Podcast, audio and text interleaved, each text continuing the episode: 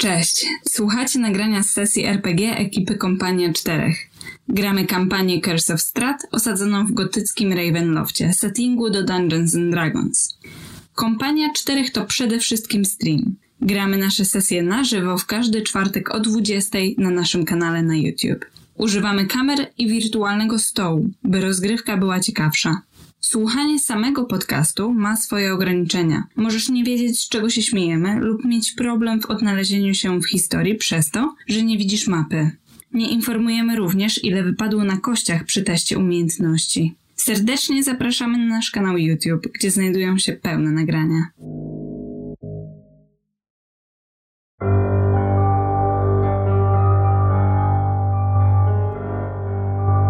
Na wizji. Halo, halo, hej! Witamy wszystkich z powrotem z oryginalnym mistrzem gry. Wczoraj graliśmy z... Ja jestem gratką. Już nieoryginalny. O. Ja tam nadal jestem oryginalny. No, nie możesz tak nawijać, nagle mówić, jesteście na wizji. Cisza. Ja nie wiem, jak się tak zachować. Tak czy inaczej powracamy do rodzimej Barovii i powracamy do miasta, w którym wszystko jest w porządku. Dziś, jak widzicie, zgodnie z zapowiedzią, wszystko jest w porządku, więc problemów technicznych nie ma. Poza tym, że nie ma Corina jeszcze. Poza tym, że brakuje nam jednego gracza, czyli brakuje nam rzeczywiście Corina. Który prawdopodobnie już do nas pędzi, pisał, że będzie, tylko będzie musiał właśnie...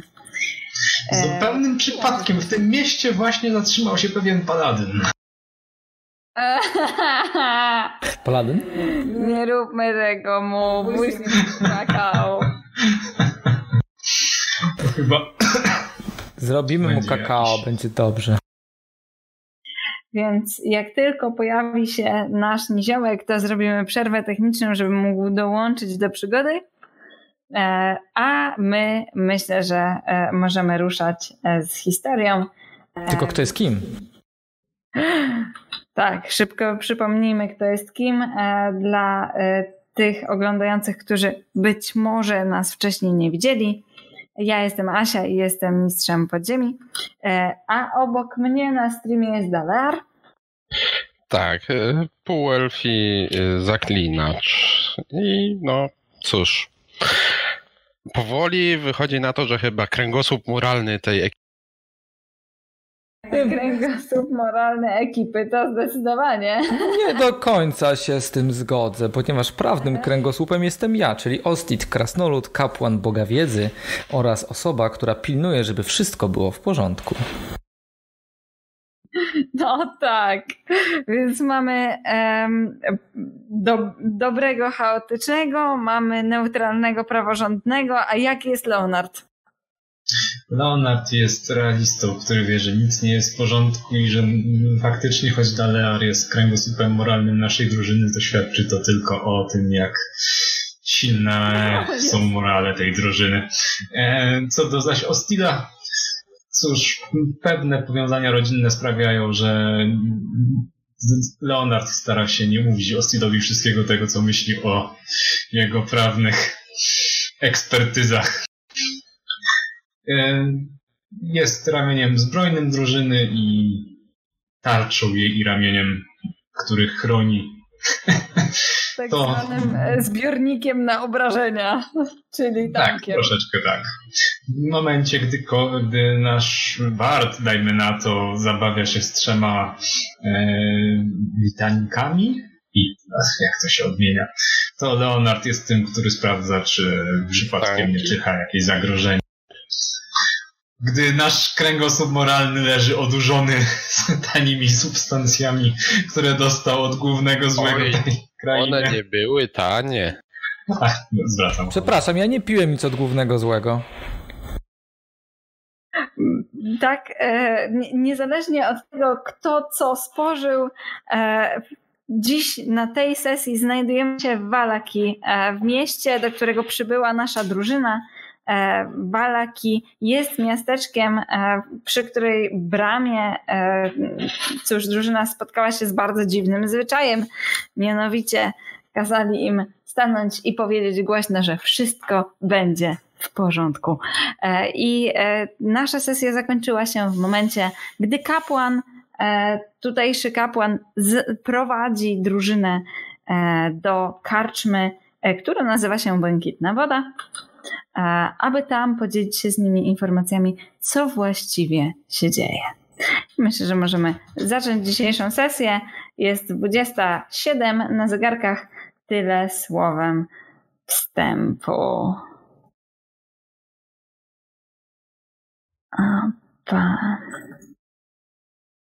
Przenieśmy się więc. Cóż to? Zanim się przeniesiemy, to musimy wgrać Korina. O nie! A więc pozwólcie, że przypomnę, że na ostatniej sesji, gdy tylko stanęli u bram miasta Vallaki, nadarzyła się pewna niefortunna mała przygoda ze strażnikami. Głównym bohaterem niefortunnej przygody, jak to zwykle z takimi bywa, stał się Bart Korinlandera, który, cóż, różne osoby w różnym czasie gryzły go w szyję, natomiast to, co stało się kilka dni temu w Barovii, sprawiło, że strażnicy nie popatrzyli przychylnym okiem na naszą drużynę. Jak to było, Ostidzie? Może ty... Ach nie, Ostit jest zajęty. To może kręgosłup moralny mnie wspomoże i opowie, jak on... No to... nie mogę przecież, bo ustawiam. No nie ty... Ale o którym wydarzeniu mówisz? O tym, jak Korin został pogryziony w kościele? Przez... Chodzi mi o to raczej, jak zareagowali na to strażnicy, na znaki pogryzienia. I jak się z tej sytuacji wykaraskali? Na tyle, na ile ja pamiętam, to strażnicy byli bardzo zasadniczy, jeżeli chodzi o przestrzeganie zasad. Niezbędne było to, żeby wypowiedzieć słowa, że wszystko będzie w porządku. Jak również organoleptycznie użyli tego słowa. Sprawdzali, czy nie jesteśmy wampirami bądź sługami wampirów. I dlatego ich podejrzenia padły na Korina, który miał pogryzioną szyję. Korin jednak dostał zaświadczenie o tym, że nie jest wampirem. Ja dzięki komu? Zapraszam serdecznie czat do dywagacji, jak mogłoby brzmieć takie zaświadczenie. Nie z Korin. Zaświadczenie, że nie jesteś wampirem. Biorąc pod uwagę, jak... Ale dzięki komu dostał to zaświadczenie? To jest myślę, że wcale takie zaświadczenie może nie być prawdziwe. Dzięki lokalnemu kapłanowi. Niestety. Który dokonał inspekcji. Dobra. Panowie. Z dachu karczmy czujnie obserwują was kruki. Jeden z nich czeka na was na krańcu studni, którą mijacie po swojej lewej stronie. Wydaje się dziwnie znajomy. Ojciec Lucjan nie daje wam jednak czasu na zastanowienie się, ciągnąc uparcie w stronę drzwi, skrytych za szyldem przedstawiającym wodospad.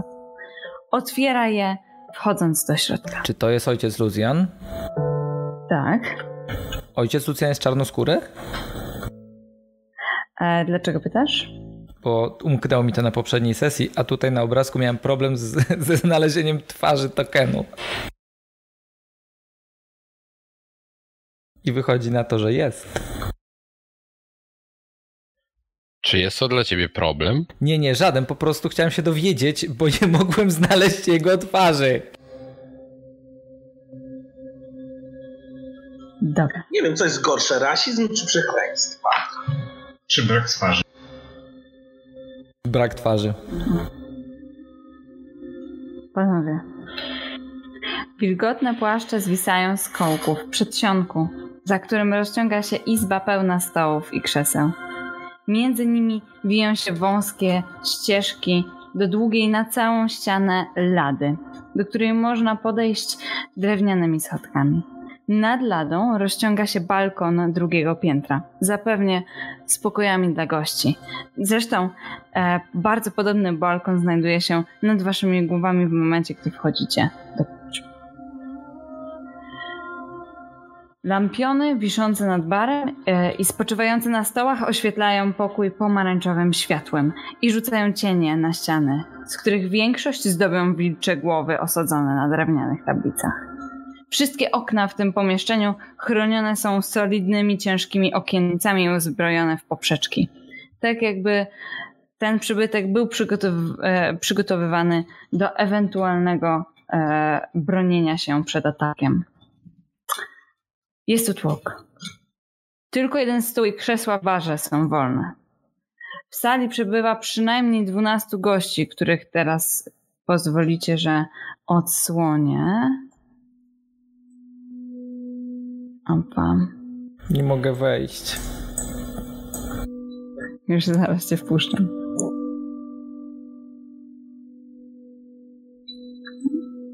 Dobrze, widzicie gości?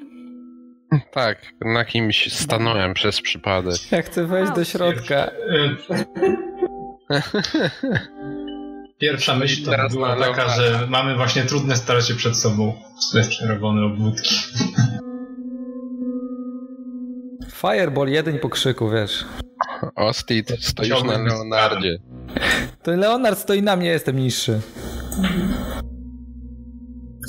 Za lady, lekkim skinieniem głowy wita was potężny, szpakowaty mężczyzna z imponującą brodą.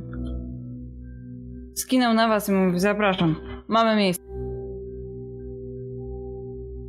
Pokażę wam zaraz tę głowę. Siadam. A gdzie? Tu?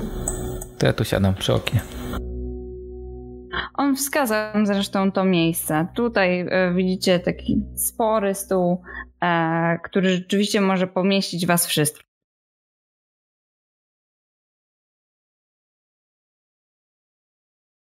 No to idę tam. Dobra.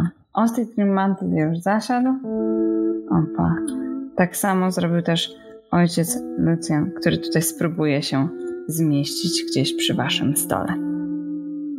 On zasiada, jest wciąż taki lekko roztrzęsiony, wyraźnie zna się z karczmarzem, skinął mu głową, witając się. Korinie, jeden z gości od razu przykuwa twoją uwagę, właściwie to trzech. Po pierwsze, od razu zwracasz uwagę na mężczyznę, który siedzi przy barze, przy ladzie właściwie. Jest ubrany w kolorowe ciuchy, ma ze sobą dwa instrumenty i nie widzisz go dobrze ze względu na tłoki, ze względu na to, że nie podchodziłeś do samej lady, ale jesteś prawie pewny, że jest to jakiś bar cyrkowiec, no, tak czy inaczej osoba, która pracuje artystycznie. Na pewno będę miał go na oku. Jasne. Z pozostałych osób, na które zwróciłeś uwagę, to są dwaj mężczyźni, którzy siedzą przy stole, który jest na samym środku. Dwóch bardzo dobrze ubranych mężczyzn, głośnych, jak nieszczęście, pije już którąś karawkę wina. Wyglądają, jakby szukali zaczepki. Oni są najlepiej ubrani ze wszystkich przebywających tutaj osób. No więc jakby naturalnie ozdoby, biżuteria, złoto zwróciły twoją uwagę.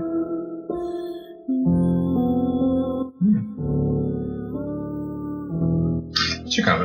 Wysłuchajmy w takim razie, co ma Lucjan do powiedzenia. Po to w końcu się tu udać. Jasne. On zasiada, patrzy na was, mówi: napiłbym się czegoś. O tak, zdecydowanie. Karczmarzu? Karczmarz wygląda z zalady. Słucham. Co macie do strunków? Tak, piwo, wino, coś mocniejszego.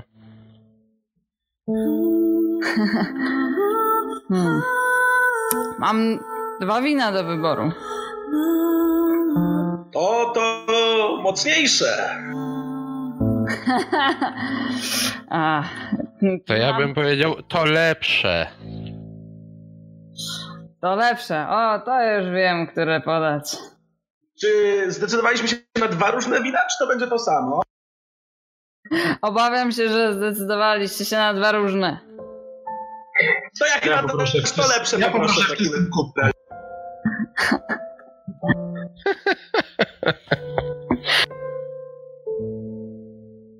Przygotowuję rytuał oczyszczenia wody. Mężczyzna, który stoi za ladą, to jest ten mężczyzna z brodą, którego widzicie na tym obrazku. Że już jest to starszy jegomość, też dobrze ubrany jak zamożny mieszczanin. I tak jak mówiłam, jego wcześniej czarna broda i włosy są już poprzetykane siwizną. Ma też wyraźne blizny na twarzy. On obraca się. Ale ten na pierwszym planie nie jest starszy. No to ten starszy, ten po lewej. Okej, dobra. Pan. A może jest starszy? Jak możesz stwierdzić? Nigdy nic nie wiesz.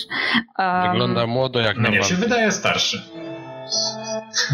Mężczyzna odwraca się do beczek z winem, które stoją za ladą i z jednej z nich nalewa do dużych szklanic wino. Ze względu na to, że akurat czekacie, aż zakończę wasze zamówienie, odwróciliście się wszyscy w tamtą stronę. Osticie, jak wysoką jaką masz passive perception? Wysoką, jeśli dobrze pamiętam. No, chyba na pewno ma wysoką. 14 albo 15 chyba. To było pytanie. 14. Jak tam nie klikniesz, to widać w zielonym kółeczku. Dobra. Widzisz, że na beczkach wyraźnie wytłuczone są symbole i herby, które już znasz, wraz z nazwą winnicy, którą też już znasz. To są wina z Władcy Win, czyli tejże winiarni, którą ty na samym początku waszej podróży, jak się dowiedziałeś... Ergo winiarni mojego rodu. Tak jest. Bezpretensjonalna nazwa. Ciekawe, czy uiścili odpowiednie podatki. Będę musiał zobaczyć. Karczmarzu! Poprosimy to wino. Czy macie może butelkę tego wina? On podchodzi do was, tutaj lawirując między stolikami. Podaje wam też... Zamówiliście karawkę, czy każdy z was chciał w osobnej szklanicy, więc podaję wam tę szklanicę wina. Dla mnie może być karawka. Siedzimy. Kręgosłup moralny nie może wytrzymać z nami. To wino z tutejżej winnicy, prawda? Z tej, która znajduje się i tutaj wskazuje na mapie, którą właśnie otworzyłem. To prawda. Niestety butelki szanownemu panu nie dam. Mam 12 pustych beczek na stanie. Czekam na dostawę od... Przeszło pół księżyca. No, będę musiał w takim razie dojrzeć, co z tą winnicą. O, wybierają się państwo tam? Tak. Możliwe? Na pewno. Nie ukrywam, że byłbym bardzo zobowiązany, gdyby udało się ustalić, dlaczego dostawa się opóźnia. Też mnie to zastanawia, a to zdecydowanie się wybierzemy. Mhm. A to kto tam urzęduje w tej chwili? Kto gospodarzy w winnicy? Właśnie chciałem zadać to pytanie.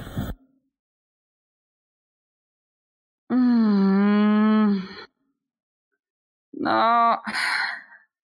W tym momencie zarządzają rodzina Martikowów.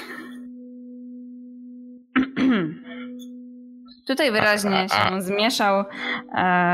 Odstawił wam też szklanicę, odwrócił się tak, jakby chciał zakończyć. A pan wybaczy. Oni są jacyś porządni, czy tak nie bardzo, że tutaj to wygląda na jakiś taki nie najlepszy temat? Porządni. Wyraźnie chcę ci być.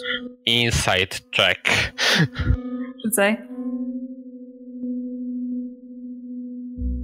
Pan wybaczy, a czy rodzina Martikołów również zajmuje się księgowością owej winiarni?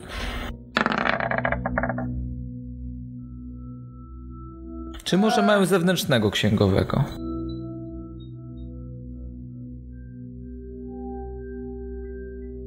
Inside 9? Tak.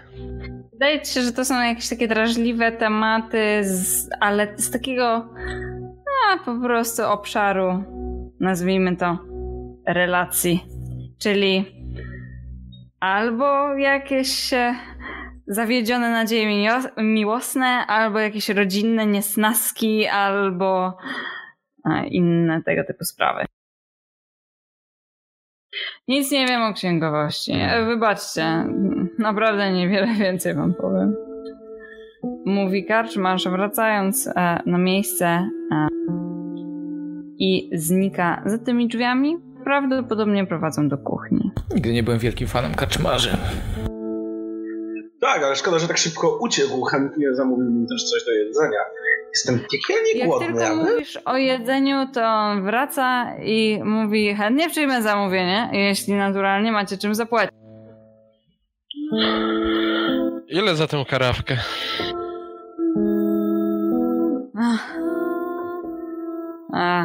No to powiem wam, że kończycie moje najlepsze wino, więc... Jednego srebrnika zwykle biorę za szklanicę, a za karawkę policzę wam z 5. To poproszę jeszcze ucztę dla tutaj naszej czwórki. Powiedzmy za złotą monetę. Podajesz ją od razu? Dzisiaj, tak, a co dzisiaj kuchnia proponuje? Zaraz się dowiem. Odpisałem sobie złotą monetę.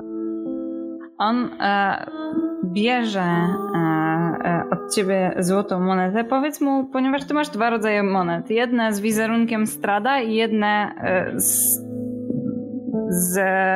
Fejrunu, z miast, z których wy pochodzicie.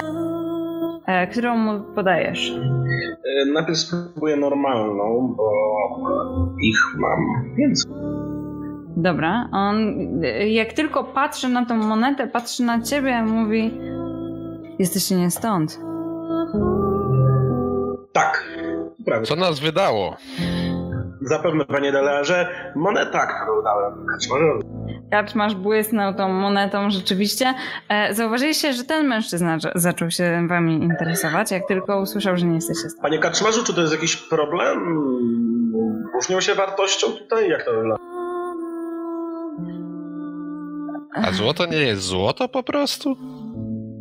Nie wszędzie, panie Dalearze. Nie. Chodzi raczej o to, że... Unikajcie kłopotów.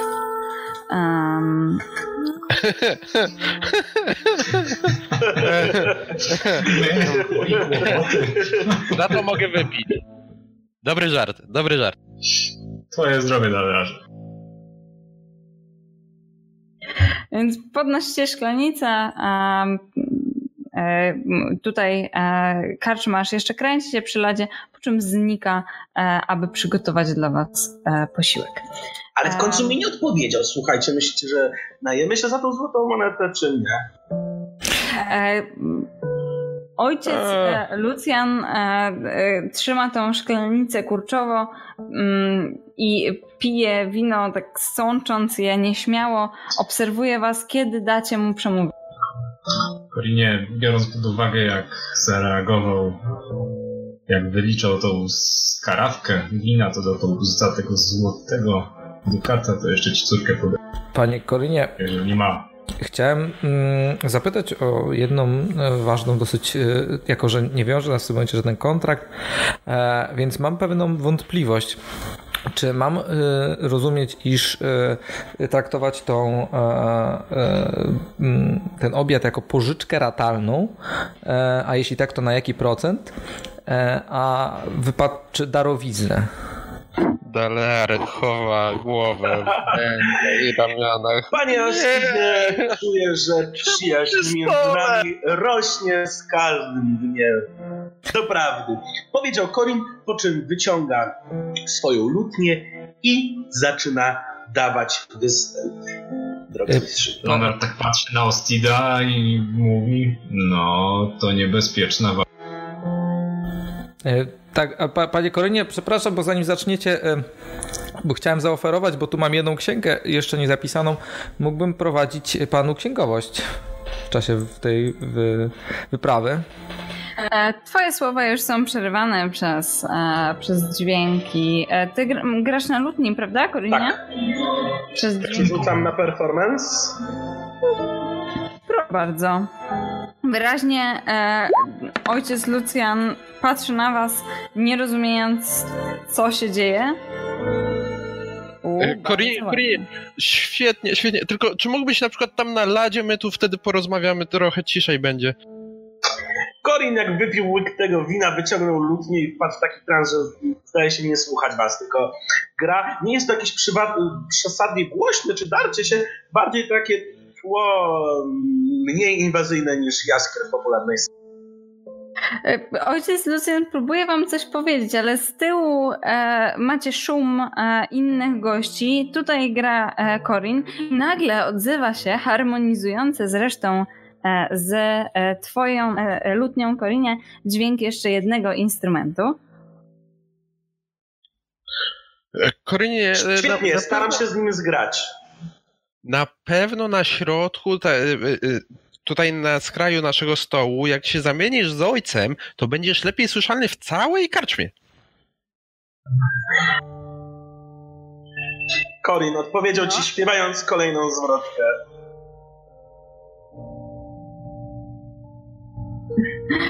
Śpiewam mistrzyni do momentu, aż nie wiem, karczmasz się z jedzeniem nie pojawi, albo aż nie skończy się piosenka. O, i to nie będzie przesadnie za długo. Skończy się piosenka.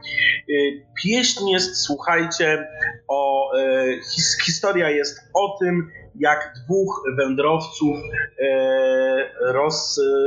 rozłączyło się i każdy z nich poszedł w swoją stronę. Znam to o dwóch braciach. Brat dobry i brat zły. Tak, dobra piosenka. Tak, tak, wiecie, bo pamiętacie, przyjaciel przyjaciela miał kiedyś taką historię, tak? Pojawia się dwóch chłopców, małych, bardzo podobnych do siebie dzieciaków, które wychodzą z kuchni, niosąc wasze jedzenie. Tutaj przeciskają się między gośćmi, którzy rozmawiają, mamroczą między sobą i podają wam waszą strawę. Bardzo miły zapach. Pierwszy raz od kiedy coś pachnie aż tak dobrze w Barovii, roztacza się po całej karczmie. O, nareszcie jakieś jedzenie. Tak, i na tym kończy się rzeczywiście, Korinie, piosenka, na tym kończy się też wtórowanie mężczyzny. Teraz widzisz go o wiele lepiej. Dalearze od razu rozpoznajesz w nim innego elfa. To jest chyba pierwszy raz, kiedy widzicie nie człowieka, którego spotkaliście w Barovii.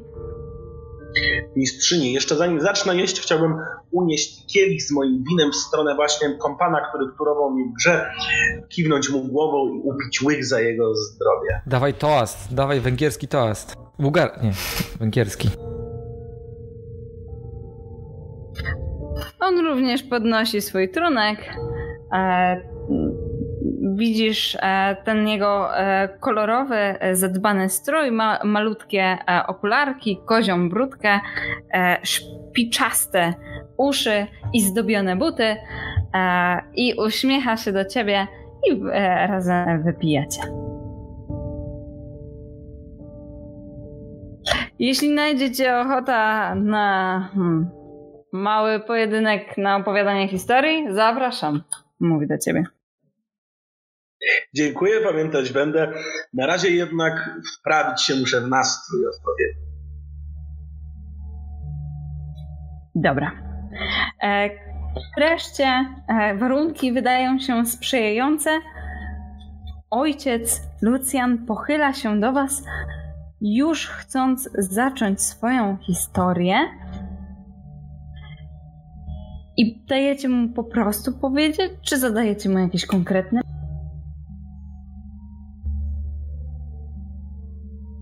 Nie słyszymy cię, Dalearze, przynajmniej ja cię nie słyszę.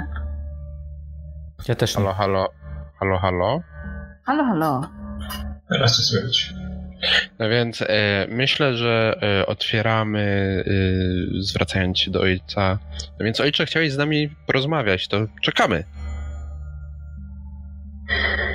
Tak. Nie wiem, od czego zacząć. Tak. Szanowny panie, mówi do ciebie Osticie naturalnie. Chciałbym prosić o pomoc. Od dawna kościół jest schronieniem dla ludzi. Baron próbuje stworzyć pozory, że wszystko jest w porządku,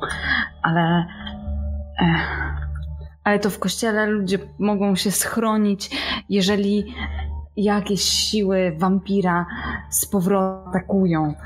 I byliśmy wcześniej chronieni przez moc artefaktów, kości świętego, które pozostały nam w spadku po poprzednich pokoleniach, ale one zniknęły. I tutaj wyraźnie ścisza głos, patrząc, czy czasami nikt go nie usłyszy, żeby nie wywołać paniki.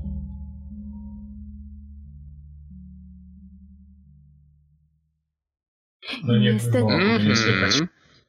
Niestety nie mogę specjalnie kręcić się wokół kościoła, żeby szukać, ponieważ od razu zauważą. Korinie, może jednak zacząłbyś grać coś trochę głośniej, bo tutaj strasznie cicho ojciec mówi, może mógłby wtedy trochę głośniej do nas mówić. Rozwiązanie jest proste.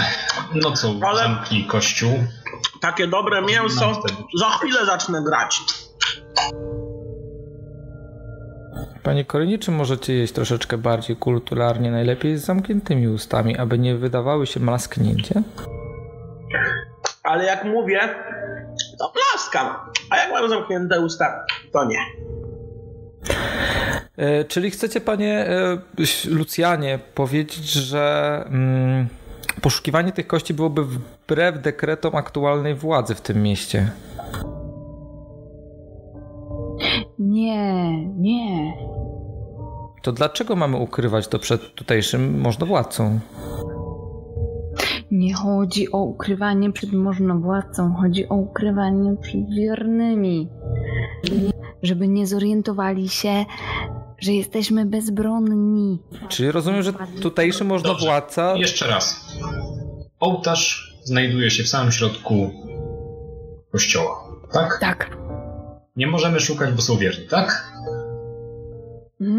No to msza polowa. Więc na noc zamykamy kościół, wiernych wyganiamy, żeby poszli do domu się spać, a nie się kręcili po kościele, bo kościół trzeba posprzątać. I wtedy szukamy. Nabożeństwo do Matki Nocy rozpoczyna się wieczorem i trwa aż do... No to msza polowa. To inaczej. Dzisiaj nabożeństwo godzinie wyjątkowo na plenarnie. To o której godzinie jest najlepszy moment, aby odwiedzić kościół? Kiedy jest najmniej wiernych, a może w ogóle ich nie? A może jakaś procesja?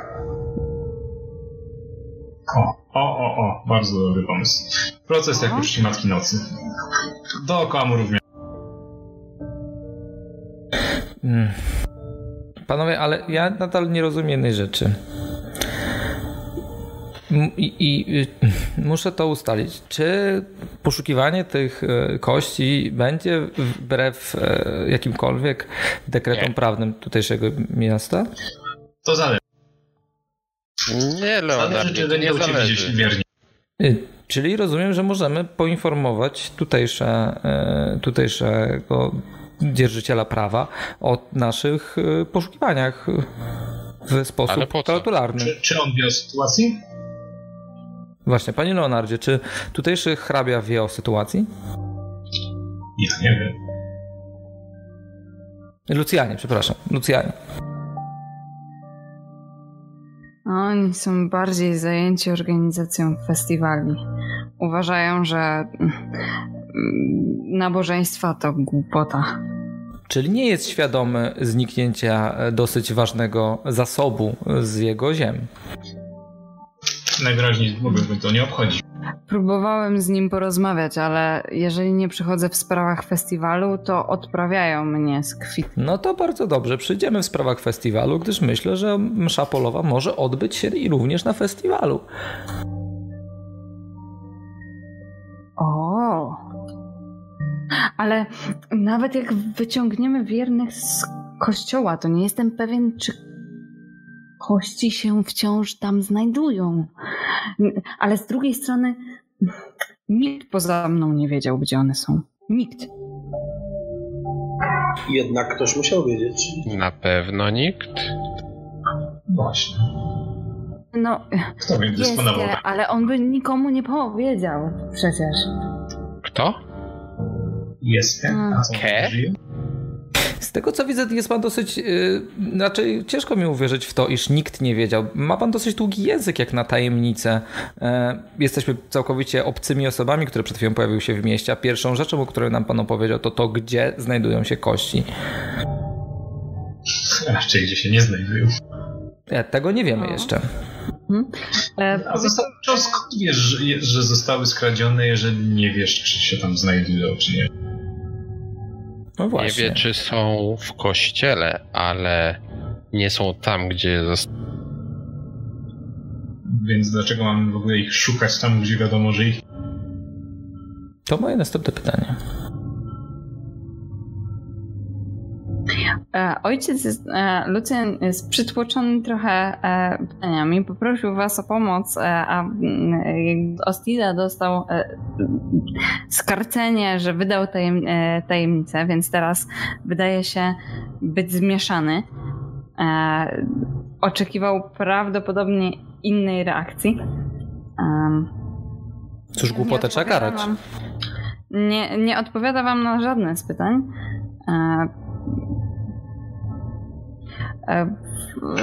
Dalearze, zresetuj go. Co, proszę? No. Tak, żeby znowu zaczął działać. Wyłącz z powrotem. Panie Leonardzie, niestety... Ludzie to nie są urządzenia mechaniczne. Właśnie chciałem powiedzieć, że... zaklęcia magiczne, które można odczynić, po czym uczynić na nowo. To jest tylko i wyłącznie działanie wasze. No cóż, panie Lucjanie, jeśli nie ma pan zamiaru z nami dyskutować i opowiedzieć nam o problemie oraz w jaki sposób możemy go rozwiązać, w takim razie pozwoli pan, że udam się do burmistrza, gdyż mam do niego pewne... Ostidzie, ale zamiast dopytywać się o sposoby na rozwiązanie problemu, zacząłeś wypytywać o to, czy burmistrz miasta o wszystkim wie, tak jakby tak, gdyż ciężko jest... było z tym związane. A i owszem, nie mogę podejmować działań bez zgody prawnej tutejszego możnowładcy. Byłoby to niezgodne z prawem. Jeżeli o niczym nie wie, a to nie stoi w sprzeczności z władzą, to po co w ogóle... Tego nie wiemy, gdyż jeśli zakazał poszukiwań, to znaczy, że stoi to w sprzeczności, a to właśnie staram się ustalić. Leona, spór widzisz między Dalearem a Ostidem tutaj trwa. Odmienne punkty widzenia znów się ujawiają.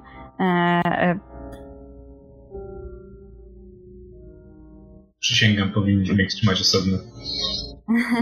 Bardzo blisko do lady widzisz, że...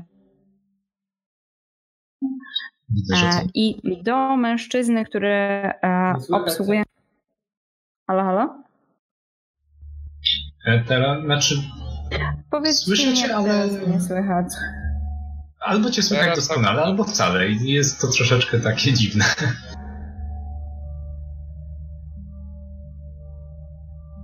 Niestety troszeczkę Discord nam coś zaczął przerywać.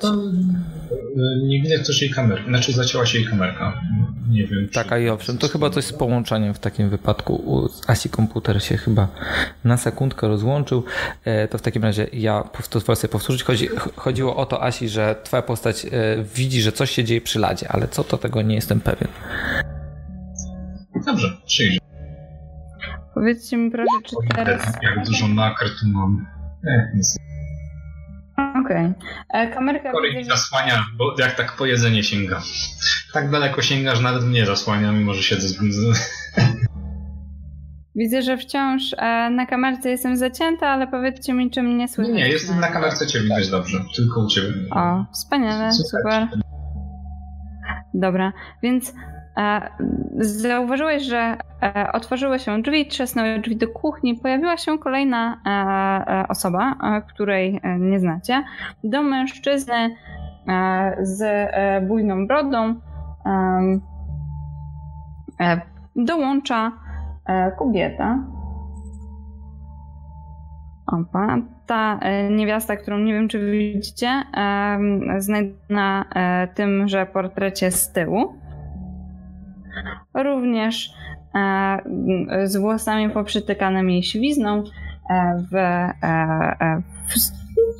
takiej bogatej mieszczanej sukni wchodzi do środka.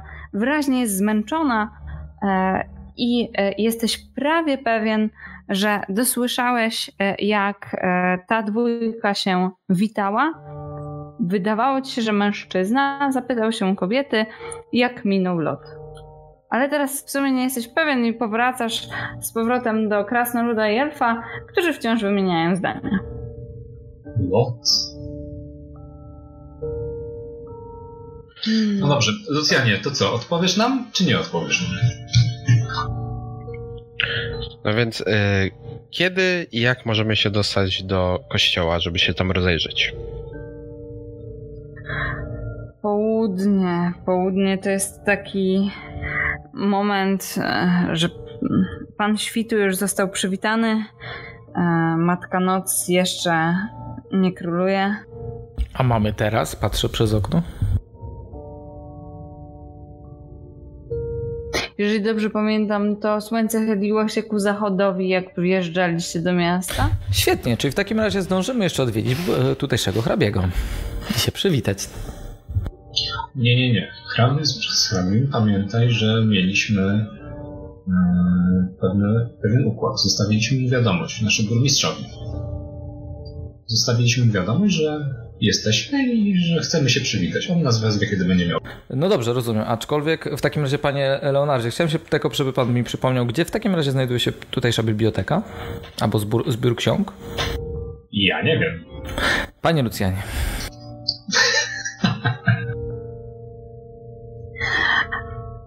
Te ludzkie imiona są takie trudne do spamiętania. W domu burmistrza. Także udam się do domu burmistrza w celu odwiedzenia tutejszej biblioteki. Drzwi otwierają się z głośnym trzaskiem. Powoli... Te?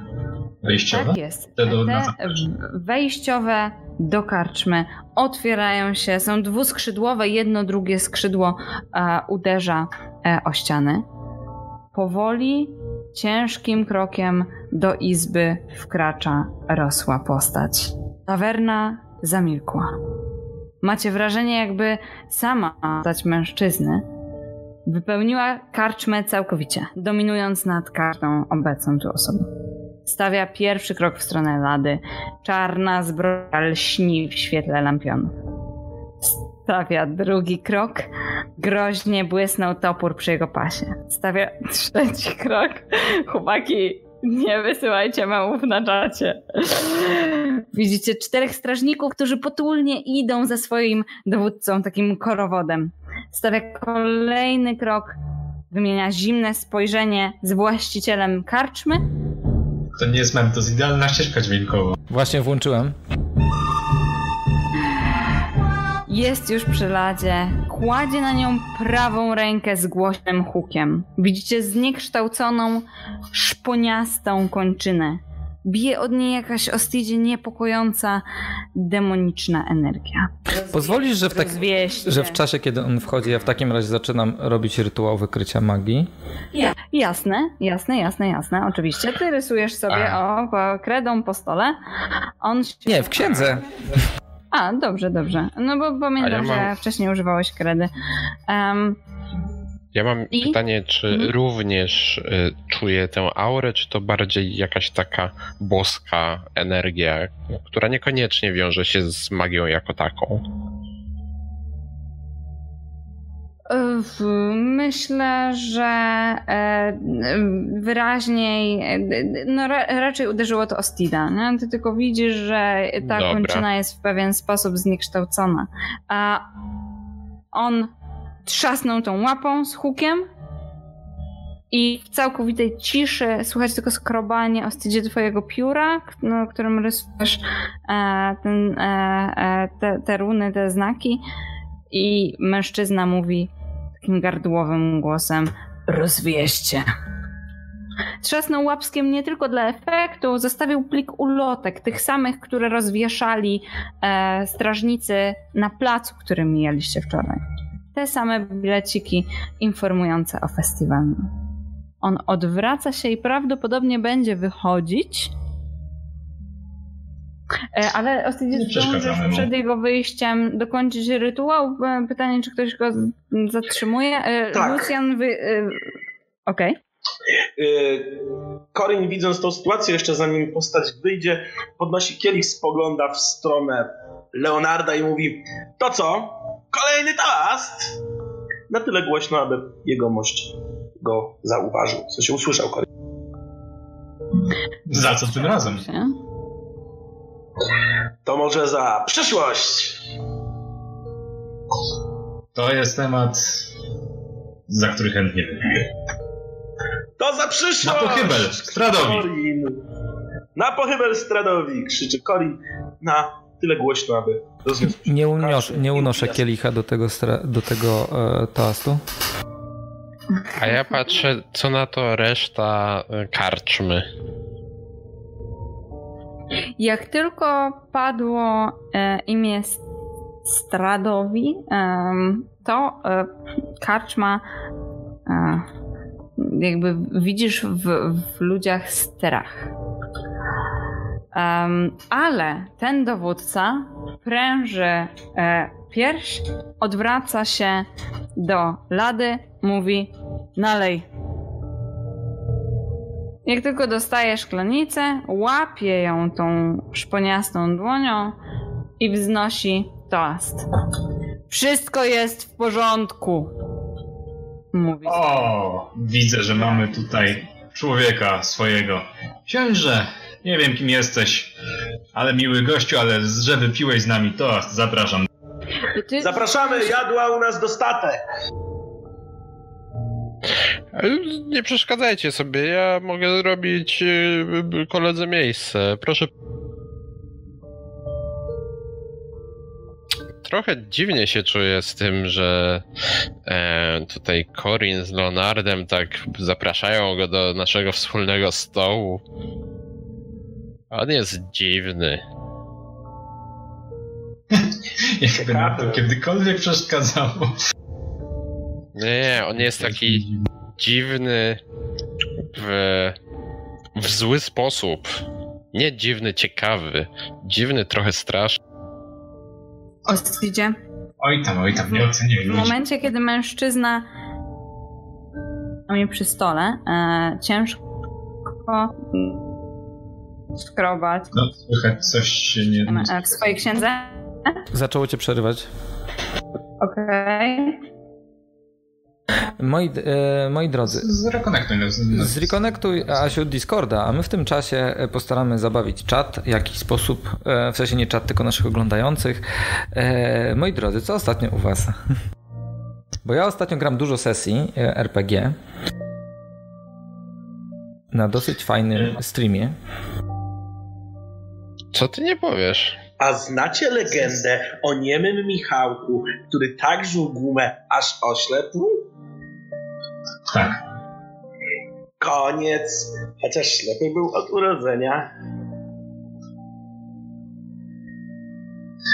Ja ostatnio gram w najlepszą grę, jaką grałem od dawna, czyli Kenshi. O, a ja też ostatnio grałem w najlepszą grę, jaką grałem od dawna. Czyli War of the Overworld. For the Overworld, przepraszam. Nie kojarzę. Najnowsza wersja Dungeon Keepera, czyli odwrócona zasada, odwrócone dedeczki. A, to. Widzę, że Asie tutaj, przynajmniej u mnie, zamroziło też w ciekawej pozycji. To tylko u ciebie, na szczęście. Natomiast czat pyta... opowie o Yeti. Właśnie, tak, czat pyta o Yeti. Panie Korwinie. Jak to było? Korwinie. Korwin. Kto to jest Korwin? Od dzisiaj to ty. Panie Korwin. Jestem Korwinem? No tak. Ale to nie wiem, przegrałem jakieś wybory czy coś? A brałeś udział? Poczekaj, aż zbudujesz superkomputer, który zostanie twoim...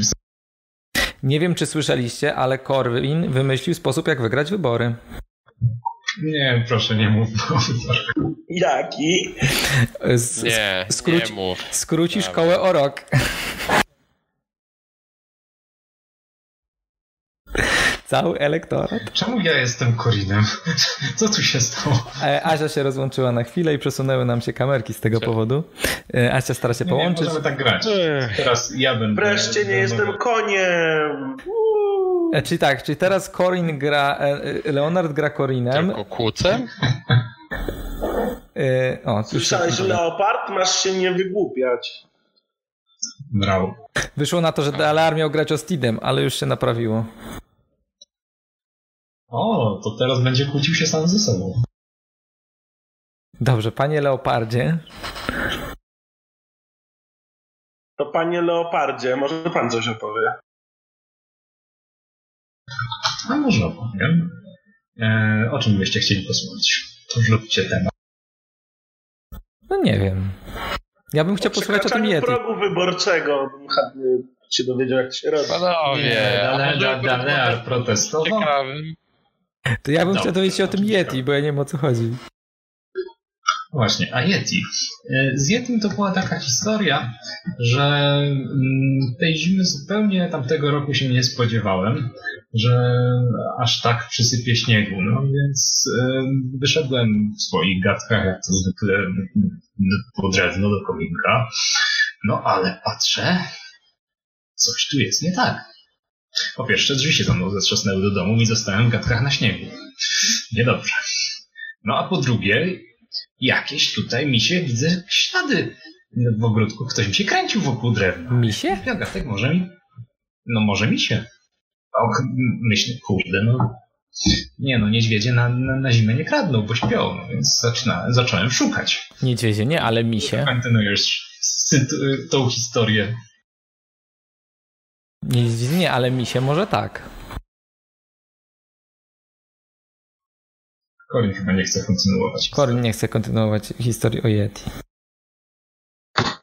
No ja to, wiecie, o tej konkretnej nie, ale miałem znajomego, który kiedyś opowiadał mi historię.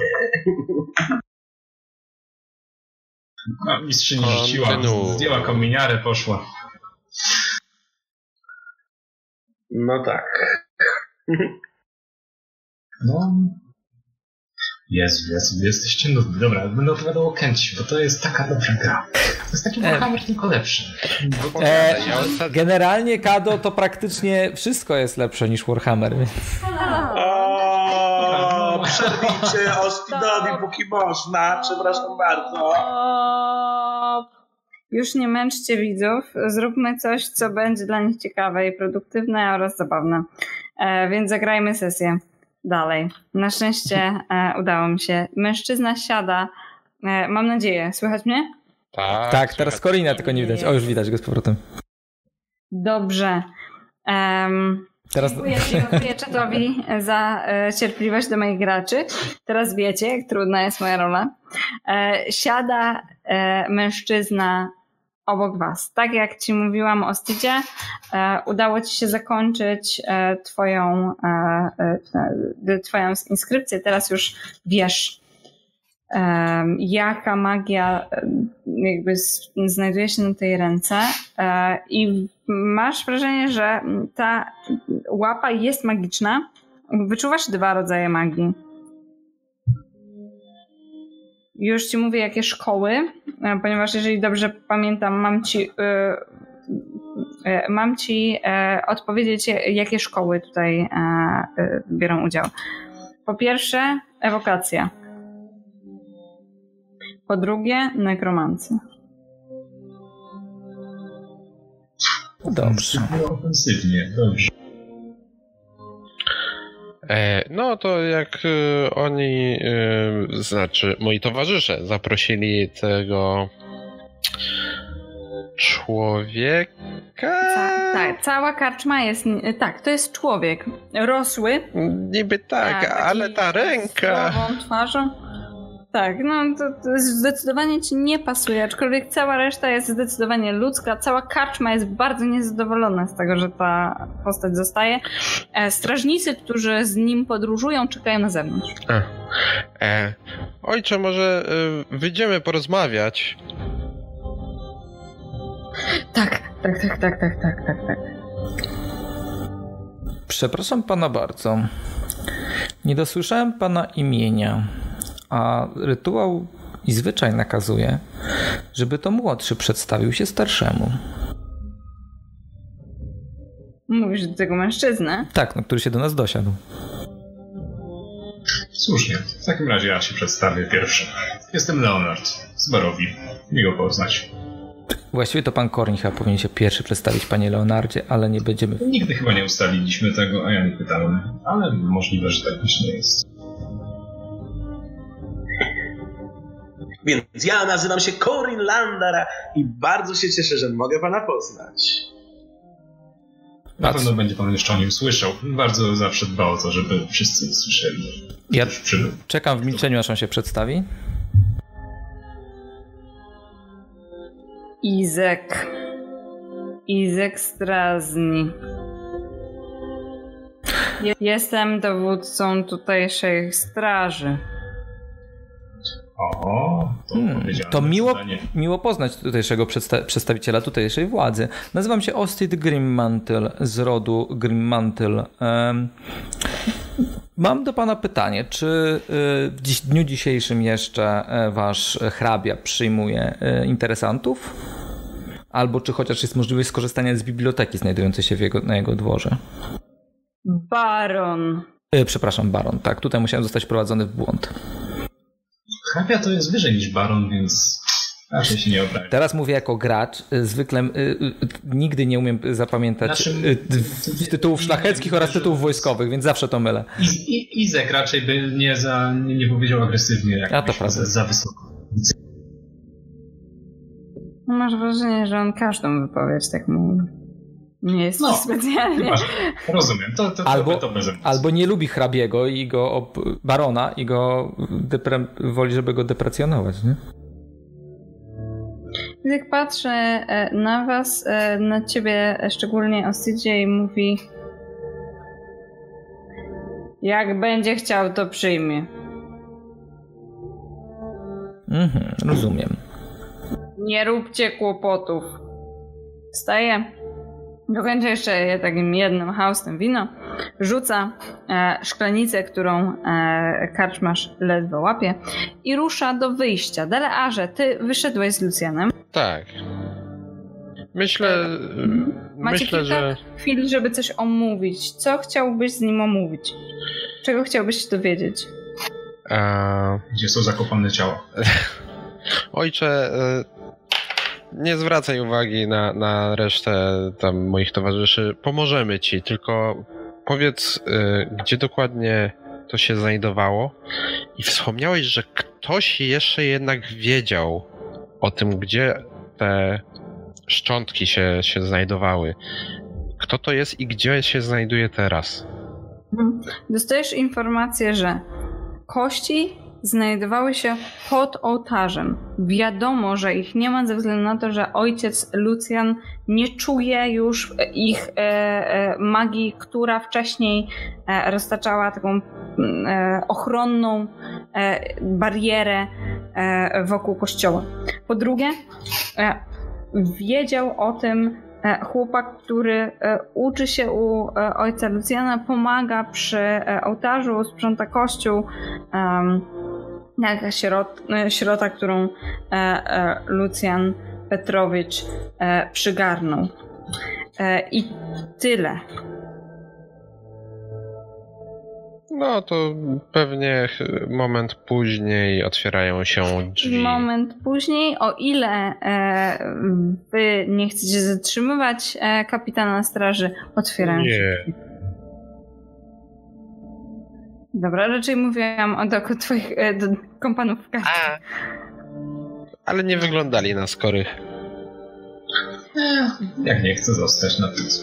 Cóż, panowie, mam do was pytanie, skoro zostaliśmy sami przy stole.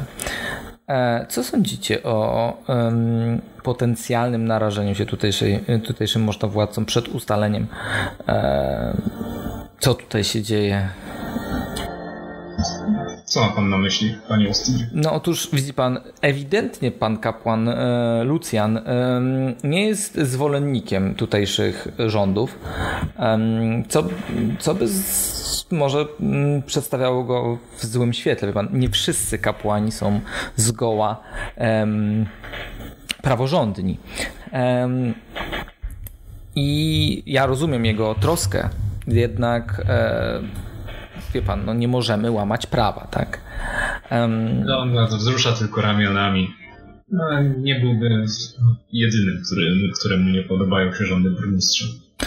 No rozumiem, panie Leonardzie, jednak widzi pan, ma pan zamiar przyjąć śluby rycerskie, czyli ślubować też utrzymywania prawa, zwłaszcza prawa swojego zakonu, więc musi pan rozumieć, że utrzymanie prawa per se jest niezwykle istotne, ponieważ są to, no nie możemy sobie tak szastać dekretami.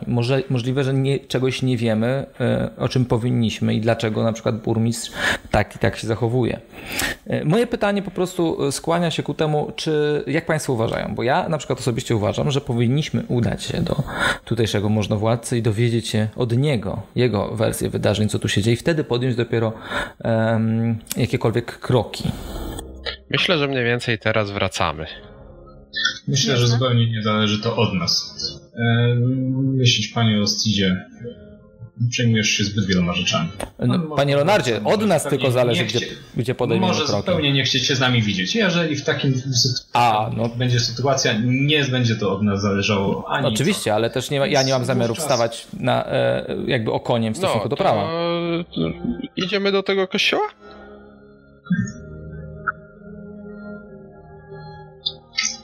Zjedli, wypili. Do kościoła? Właśnie, gdzie możemy się zatrzymać na noc? Ojcze, tutaj mają pokoje? Karczmarzu? Karczmarz akurat zniknął prawdopodobnie w kuchni, została przy ladzie jego... Cóż, czyżby może wspólniczka, może służąca, ale raczej patrząc po ubiorze, to wspólniczka, ona patrzy na ciebie. Jak najbardziej, oferujemy pokoje. Odpowiadając więc ostatecznie na twoje pytanie. Najważniejszą rzeczą w tej chwili jest zrobić wszystko to, co konieczne, żeby pokonać Strahdę i wydostać się z tej krainy. Reszta. No, nie zgodzę się tutaj z panem, panie Leonardzie, ale nie do końca. Nie pytał mnie pan, czy się z panem zgadzam, czy nie, tylko o zdanie. Czy macie 4 pokoje? Z wolnych już sprawdzam. Mamy jeszcze 1 dwuosobowy pokój i 1 czteroosobowy.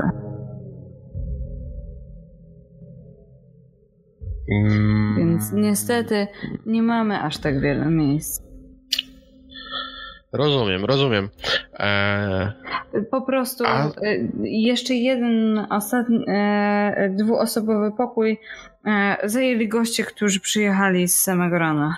Byli zziębnięci i przerażeni, więc stwierdziliśmy, że... Zrozumiałe, jak najbardziej. Wydaje mi się, że zostaniemy tutaj na pewno dziś, może nawet przez kilka najbliższych dni. Chciałbym wynająć te dwa pokoje na najbliższe 3 noce. Czyli jedną salę na 4 podróżników, jedną salę na 2. Tak, tak. Naturalnie. Ona zapisuje coś, sięga pod ladę, podaje ci 2 klucze. Rozliczamy się pod koniec pobytu. Ależ oczywiście, ale to zadatek i kładę sztukę złota. Bardzo dziękujemy. Jest wyraźnie zmęczona.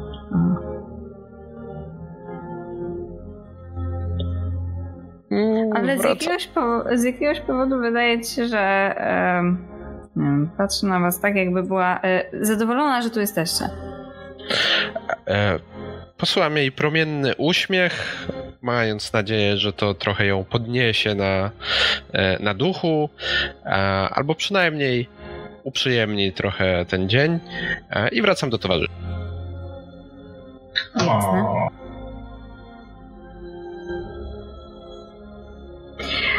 Dalear kupił wam 2 pokoje. Widzicie, że ma klucze. Kapłan spogląda na zachodzące słońce i mówi: liczyłem na pomoc. Mówi: Ostidzie, w twoją stronę. Ale poradzę sobie sam. Wstaje i wychodzi z karczmy, mówi: wybaczcie, mam nabożeństwo do odprawienia.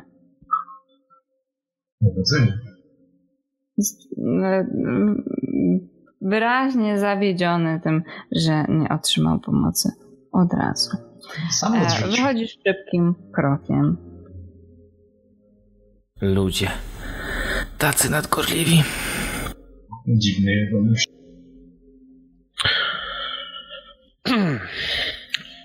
Ostidzie. Tak, panie Talarze?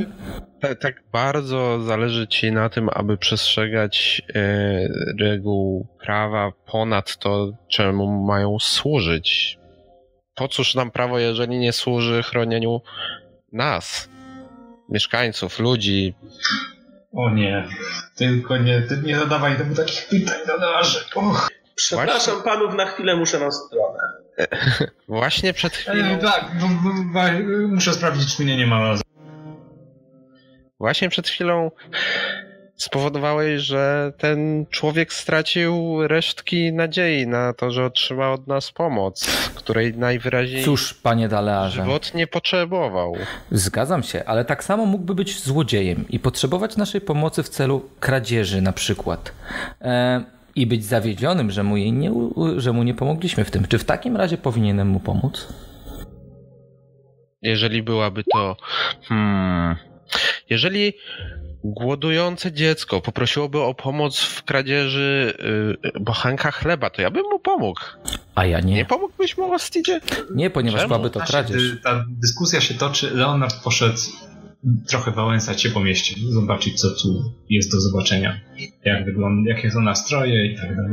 Mógłbym zaproponować temu dziecku pracę, za którą dostałoby zapłatę, za którą zakupiłoby bochenek zgodnie z prawem. Dobra. Myślę, że tego typu dyskusja toczy się dalej. Tak jest. Moim celem tak naprawdę jest tutaj może nie do końca klasyczne wykorzystanie, ale ostatnio, jak osiągnęliśmy 4. poziom, wziąłem taki atut, który się nazywa Inspirujący Przywódca, i chciałem taką jakby dyskusją tutaj pokazać moim towarzyszom, jak bardzo Dalearowi zależy na tym, żeby pomóc ludziom w tej mieścinie. A się rozpiekrzać. Inspirować. Tak, więc jeżeli wrócą, może jeszcze z tego skorzystają. Ale... Leonard, swoją drogą, ty poszedłeś do Wychodka? Ja poszedłem wszędzie. Nie wiem, czy wiesz, jak się zaczynała pierwsza przygoda do Warhammera i co się działo. Tam właśnie w Wychodku była pierwsza walka. Leonardzie, widziałam, że obchodziłeś ten przybytek. Cofnąć się pozwolisz do miejsca, które mogło cię zainteresować, ponieważ te tutaj wrota, one się tak rozsuwają w jedną, w drugą stronę, to jest wyraźnie przejście do stajni, one są lekko uchylone, możesz sprawdzić coś w środku. Zaś, Dalearze, rozumiem, czy ty chcesz podjąć jakieś działanie? Masz jakąś deklarację dla mnie? Tak.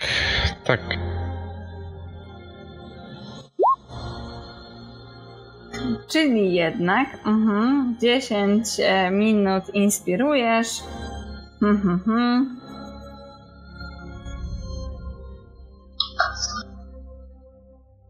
Okej, rozumiem, że w tym momencie, ponieważ jest tylko Ostit, to działa tylko i wyłącznie na Ostita. Na dobrą sprawę, jeżeli przysłuchują się naszej wymianie zdań tutaj biesiadujący mieszkańcy Vallaki, to oni również mogą skorzystać z tego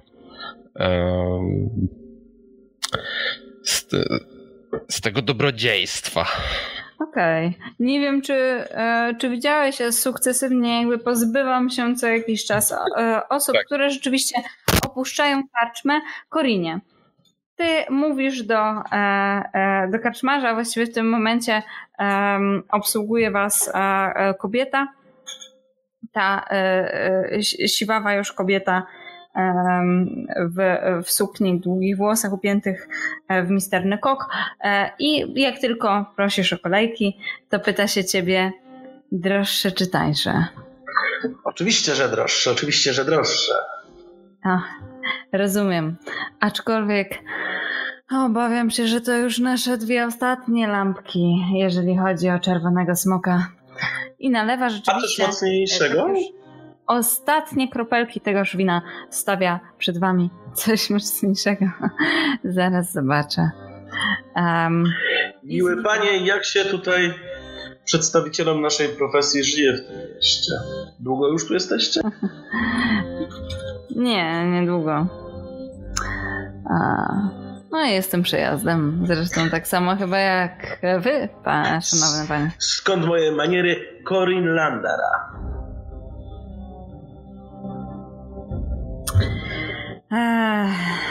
Mówią na mnie Rictavio. Bardzo mi miło, panie Rictavio. Więc co cię sprowadza w te strony? Bo to niecodzienne miejsce do wędrówki. I nie mówię tu o mieście oczywiście.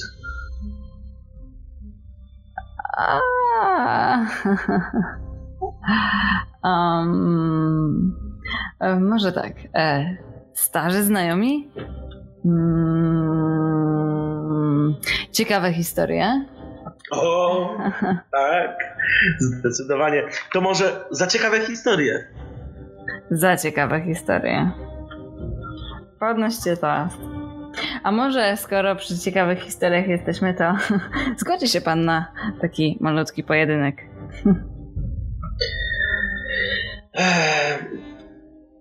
Bardzo chętnie, ale może nie dzisiaj, jestem już dość zmęczony. Natomiast jutro z miłą chęcią. Muszę tylko odpocząć. Ale chętnie posiedzę tutaj z panem i wymienię jeszcze kilka kolejek, aby sen był przyjemniejszy. Co pan na to? Ja jeszcze mam jedno miejsce, w które muszę się wybrać. Tą dokończę. Ale niestety całego wieczoru z panem nie spędzę. Jak najbardziej rozumiem. A widział pan ten wóz w mieście? To pana wóz, ten kolorowy? Zaciekawił mnie w sumie przy placu. Wóz, tak, to mój. Fantastycznie wygląda. No. Chciałbym kiedyś sam takim podróżować. Jest naprawdę kolorowy i widoczny z daleka. Już ma swoje lata. No tak. Ale fajnie wygląda i na pewno jest bardzo wygodny. Ja przybyłem tutaj w poszukiwaniu miłości. Tak zapisano mi było w kartach. Zobaczymy, co z tego wyjdzie. A opowieści cały czas na bieżąco same się pojawiają. W poszukiwaniu miłości w Barovii. Ciekawe. Los tak chciał. No, nie mi wybierać, gdzie jest ona, gdzie jej poszukiwać przyszło. Ale no, faktycznie nie jest to najbezpieczniejsze miejsce do poszukiwania czegokolwiek. Leonardzie, słyszysz skrzeczenie ptaków, tęskne rżenie konia, gdy zaglądasz do stajni. Ja ci tylko ją lekko otworzę, żebyś mógł zerknąć, co jest w środku. Nie tak.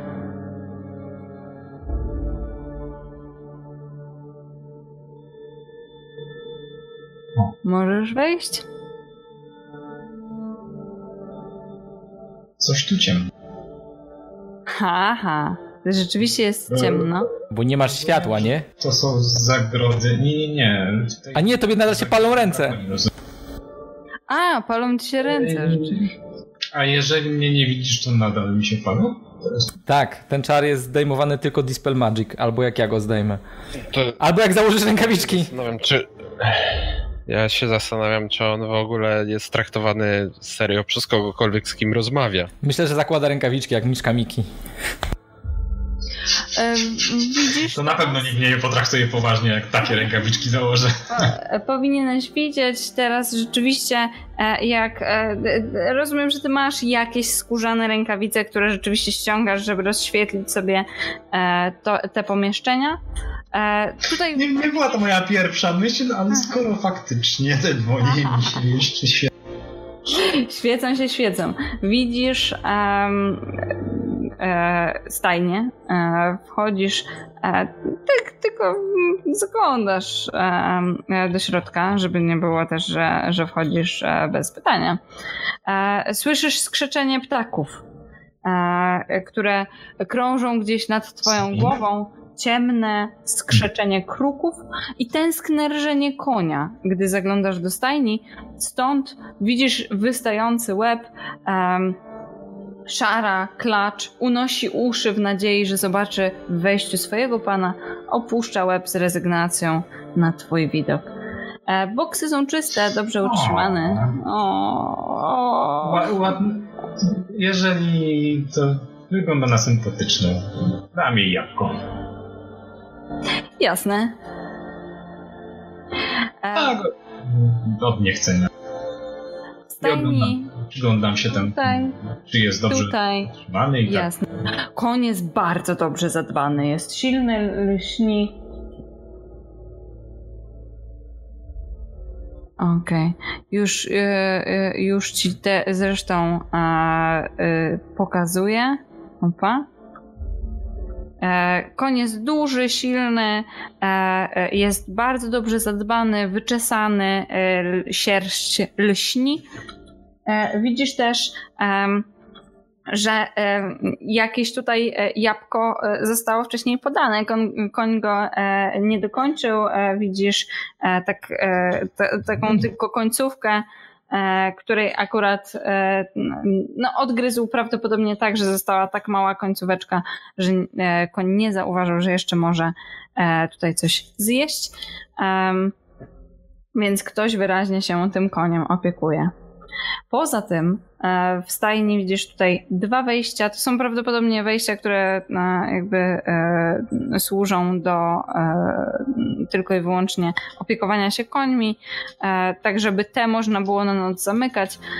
Tutaj jeszcze jakieś przejście i wyżej masz poddasze, do którego prowadzi ta drabina, którą widzisz tutaj. Poddasze jest otoczone taką drewnianą poręczą, którą jeszcze widzisz, znajdując się na dole, i na tej poręczy znajdują się dziesiątki kruków. Przesiadują, patrzą na ciebie, kraczą głośno. Kruki w stajni? Co ciekawe. Chcę zobaczyć, co jest na górze. Okej, czyli wchodzisz po drabince. Tak. Dobra. Teraz czekaj. Zrobimy transport. A! Widzisz coś? Nie. A teraz.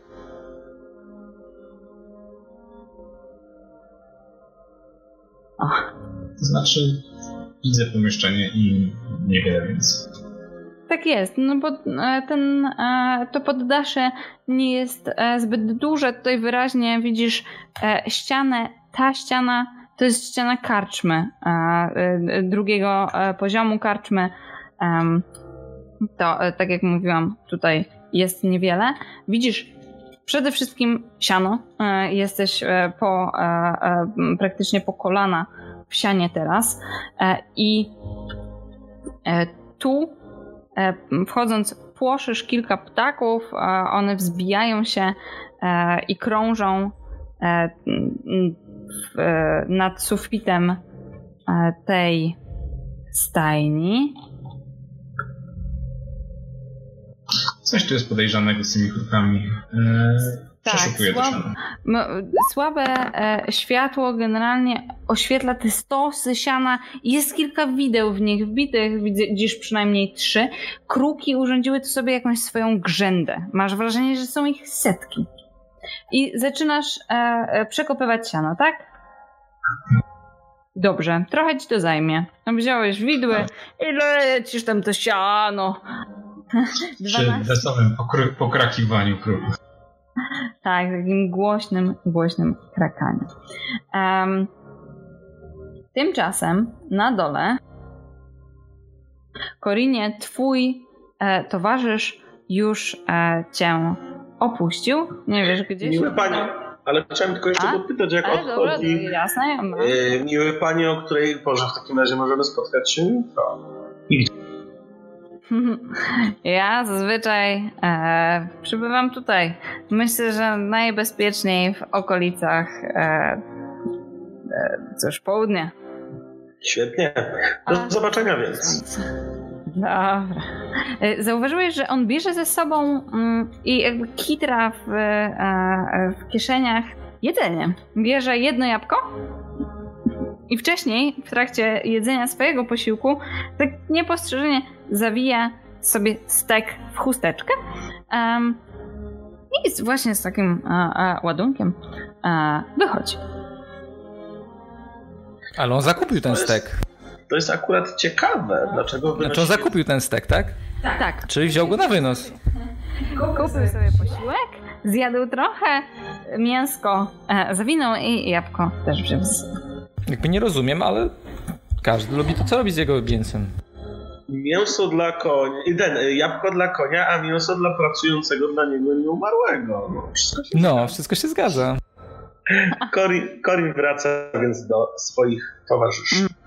Dalearze, twoja taka podnosząca na duchu przemowa już się dawno zakończyła. Teraz zagłębiacie się z Ostinem w taką kwestię właśnie, jak to jest z tym prawem, czy ono ma służyć ludziom, czy to ludzie mają służyć prawu.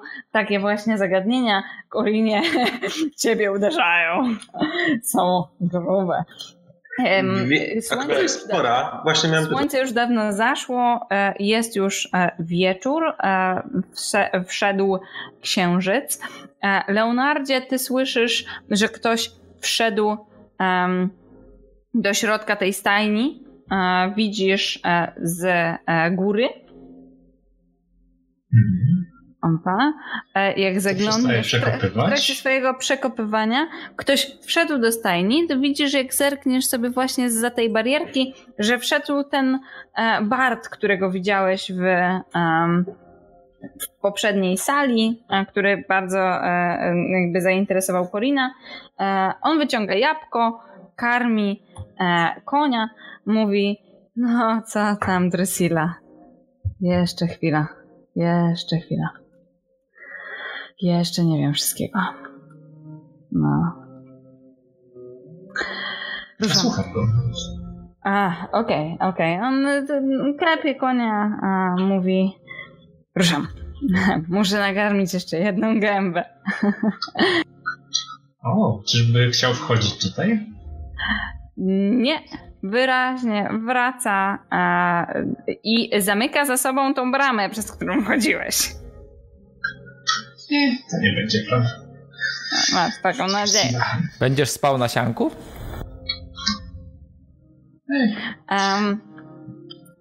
Podczas gdy ty powoli kończysz przekopywanie, twoje widły uderzyły w coś twardego z takim głośnym brzękiem. A co się dzieje w głównej sali? Halo, halo.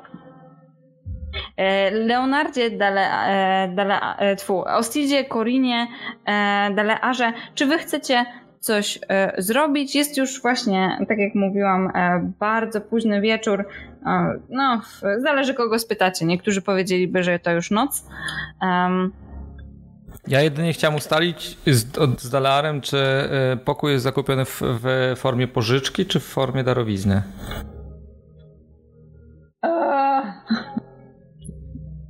Mniej więcej taki dźwięk wydał Dalear, po czym stwierdził, cokolwiek będzie prostsze. Także darowizna. Może być. A podzielił się pan z drużyną całą naszą pokojem? Kładę na stole klucz do pokoju czteroosobowego. Proszę, tutaj. Dziękujemy bardzo. Ja pewnie wrócę o wiele później, więc nie przejmujcie się mną. I wstaję, żeby przejść się może, spróbować posiedzieć jeszcze z tymi, którzy zostali tutaj z, zakładam, stałych bywalców, posłuchać może jakichś rozmów, plotek, a jeżeli mieszkańcy nie będą chcieli ze mną rozmawiać, to zawsze zostaje siąść przy ladzie i może osoba po drugiej stronie lady będzie chciała porozmawiać. Jasne, jasne. Ja patrzę na twoje umiejętności, zastanawiam się jakby w jaki sposób to jest robione, patrzę na te umiejętności z charyzmy, czy ty chcesz bardziej użyć persuasion i tak, przekonywać, że ty potrzebujesz tych informacji, czy investigation, żeby wyłapywać coś? Nie, myślę, że tak naprawdę to...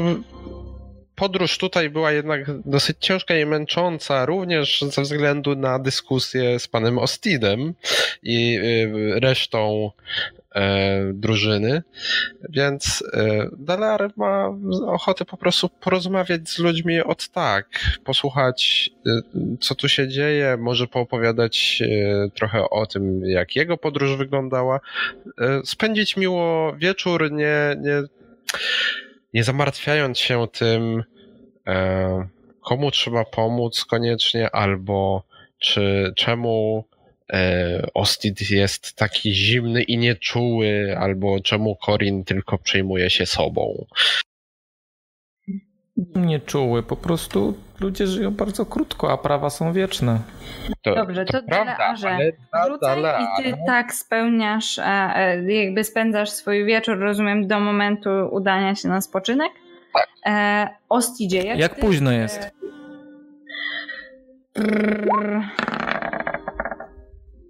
No słońce zaszło, jest przed północą. Czyli za późno, jak jestem zmęczony? No, odpoczywałeś na wozie, dojechaliście tutaj wieczorem, więc no, spokojnie jeszcze coś możesz tutaj robić. Nie, idę do pokoju w takim razie i zagłębiam się w księdze. Jasne. Jakąś konkretną studiujesz? Tak, księgę. Taką wydrążoną. Księgę prawa mojego boga Deneira. Przypominam sobie jego wszystkie przykazania. No, prawo religijne. Co ty będziesz robił? O, Korin jest dość zmęczony. Dlatego myślę, że weźmie klucz i uda się na dłuższy spoczynek. Jasne. To Korin w takim razie wybiera się do pokoju. Ty dostałeś... Dalear położył na stole dwa klucze. Jeden mówił, że jest do pokoju dwuosobowego. Nie, położyłem jeden. A, który? Ten do czteroosobowego. Ten drugi mam dalej przy sobie. Dobrze. Więc do czteroosobowego pokoju klucz masz. Opa, zapraszam cię, Korinie, na odpoczynek. Ja już, czekaj, pokażę ci, gdzie jesteś. Przesunęłam cię tędy. Żeby dostać się do swojego pokoju, musiałeś wyjść z karczmy i przejść do schodków. Tych schodków, które znajdują się tutaj.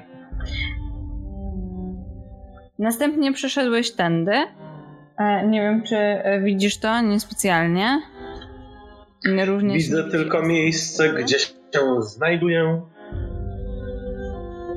i dół karczmy. Jasne. Już to naprawiam.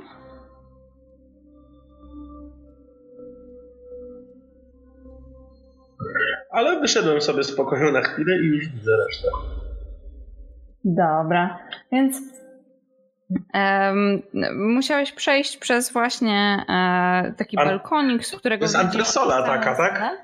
Tak jest, to jest taka antresola, widzisz stąd całą salę. Widzisz, że poręcze są rzeźbione w wizerunki kruków, zaś sufit ma takie ciekawe sklepienia, z których ze względu na to, że tylko dół jest oświetlony, widzisz takie głębokie, ciemne cienie. Wasz pokój jest zaś przyzwoicie urządzony, nie jest w żaden sposób niepokojący, tak jak być może ta cała antresola i ta sala widziana z góry. Tutaj znajdują się takie szafeczki, a właściwie skrzynie, w których możecie trzymać swój dobytek. Jest ława, stół, przy którym możecie odpocząć i 4 łóżka. Mistrzyni, mam w takim razie pytanie, czy mogę się level upnąć? Leveluj się, leveluj. Dalearze, już mówię, co ty odkryłeś, ale najpierw przejdziemy sobie do Leonarda, żebyście wszyscy widzieli, co się u niego dzieje. Na wszelki wypadek odkryję to, co widzi Leonard.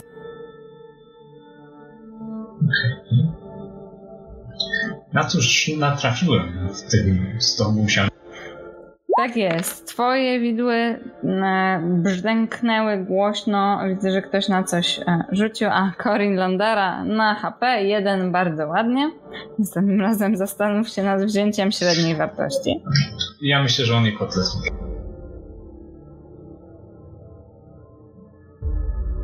I twoje widły natrafiły na skrzynię. Jest to drewniana skrzynia, która jest chroniona małą kłódeczką, ale nie jest specjalnie skomplikowaną kłódką, to jesteś ją w stanie fizycznie zerwać. Tak właśnie robię. Nie ma krasnoluda, to mi będzie tego głowy. Jasne.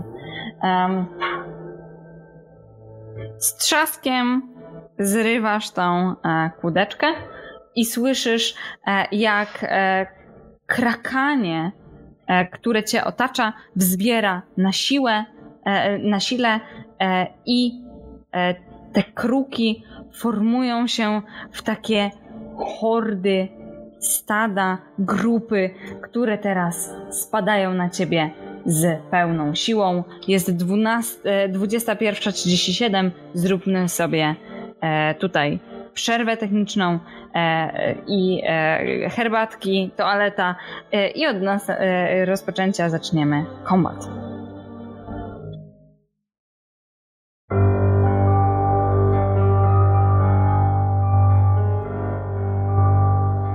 Jesteśmy na wizji. Hej, hej, hej, jesteśmy z powrotem na wizji. Okay. Wspaniale, udało się, przypomnę. W momencie, Leonardzie, jak zrywasz kłódkę, to kruki, które tutaj krążą w tym pomieszczeniu, w tej stajni, zaczynają krakać głośniej, robi się na górze zamieszanie, kocioł i wyraźnie 4 takie duże grupy kruków formują się i prawdopodobnie będą cię atakować, tak jakby próbowały cię odsunąć od tej skrzyni. Ty jesteś jednak szybszy, jesteś bardzo wprawionym wojownikiem, więc od razu możesz pierwszy reagować. Tak, to jest właśnie to, do czego się byłem przygotowywany całe życie. Znaczy łapię zawartość skrzyni i spadam na dół. Co? Rozumiem, że ją otwierasz, łapię zawartość i próbujesz dostać się tak do... Dobra. Nie będę walczył z tymi krukami, ja uciekam przed nimi. Okej. Okay. To są pedeki na skrzydłach. Ta skrzynka jest mniej więcej rozmiaru, zaraz ci pokażę na kamerce, uwaga, uwaga. O takiego. Ja nie biorę samej skrzynki, ja biorę to, co z środka. Bo zrozumiałem, że udało mi się dostać do środka. Tak jest. W momencie, jak ty otworzyłeś wieku, to tutaj kruki cię atakują i w środku masz tak. Masz jakieś wszystko do plecaka, potem zgarnę, potem przejrzę, co tam było. Tak czy inaczej, w środku skrzyni są takie garście złota, więc ja nie wiem, czy zdążysz to wszystko władować przed atakiem. Raczej nie zdążysz się już... Wsypię. Dobrze. Okay. Moja akcja idzie na to, żeby przesypać zawartość. Dobra.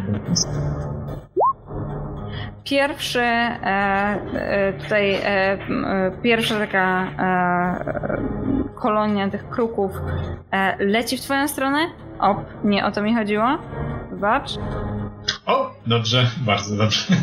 Spadasz. Poczekajcie, bo Roll20 teraz się zacięło.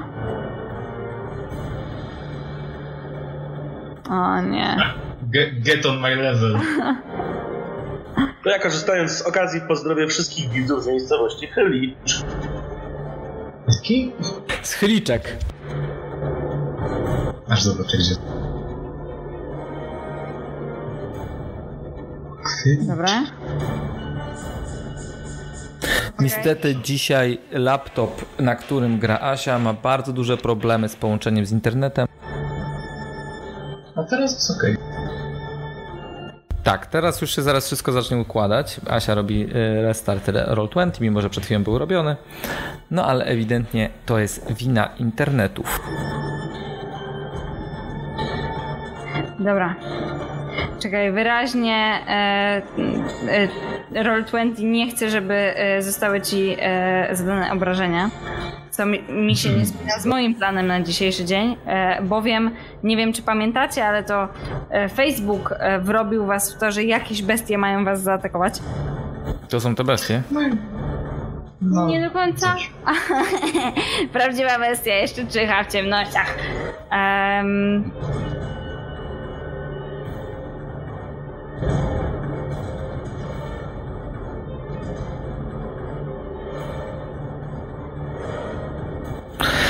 Moi drodzy, momencik, niestety bardzo przepraszamy za sytuację, ale coś dzisiaj nam wariuje Wi-Fi, na które do tej pory bardzo zawsze dobrze działało. Ale jak wiecie, stream bez problemów technicznych to nie stream. A przynajmniej nie nasz. Chyba będę musiał załatwić jeszcze jeden bardzo długi kabel. Już jeden mamy. Przypomnijcie mi, tylko opowiadałem już legendę o Michałku. Tak, opowiadałeś, a może powiedzieć jeszcze raz. Ja chciałem tylko powiedzieć, że... Grzewany po raz trzeci jest już mało smaczny. Jesteśmy też na Instagramie i na Instagramie możecie zobaczyć, jak część ekipy wygląda setup. Na tym setupie właśnie nie widać tylko tego, że jeden z komputerów jest połączony na kablu. To mój komputer, na którym ja streamuję. Natomiast Asi komputer niestety do tej pory nie był połączony na kablu, ale to się niedługo chyba zmieni. Gdyż, jak widać... Wymaga tego. Do tej pory nie było żadnych problemów, ale jak wiecie, potrzeba matką wynalazków czegoś, tak? Dobrze mówię, Leonard? Dobrze. A tak poza tym, to To chyba nie do końca prawda, że wcześniej nie było żadnych problemów. Nie w połączeniu z Asią, o to chodzi mi. W sensie w połączeniu Asi komputera z internetem. Jaśnie oświetlony Korin. Tak. To przy okazji naprawiliśmy kamerkę Korina. Jaśnie oświetlenie, tak. Ale jazda. O, no Asia wróciła. Zawdzięczamy to widzom z chyliczek, którzy dostarczyli mi więcej światła. Więc trzeba pozdrawiać widzów z chyliczek, żeby się pod drzwiami, każdy zaświecił latarką w okno. Albo świecą oczami. Możliwe. Tak, świecą oczami. Poczekajcie sekundkę. Chyba musimy zrobić jeszcze chwilkę przerwy technicznej. Bardzo przepraszamy, ja muszę tutaj powalczyć. A, okej. Okay. Dobra. Ja wam powiem, co się działo z tymi krukami, no to była niesamowita produkcja. Nie ma. Nie ma takiego bicia, że nie jest bite, bo musi być bite. Ten oto kruk przelatuje tu i będzie bite. On spróbuje cię trafić. Widzisz tylko czarne skrzydła, które migają ci wokoło i te dzioby, które próbują ci zadać obrażenia, kłując cię ze wszystkich stron. Dużo kostek.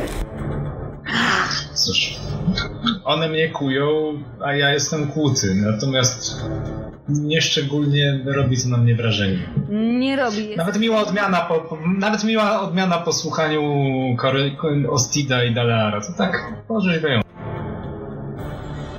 Ciekawe, czy upadek z wysokości będzie tak.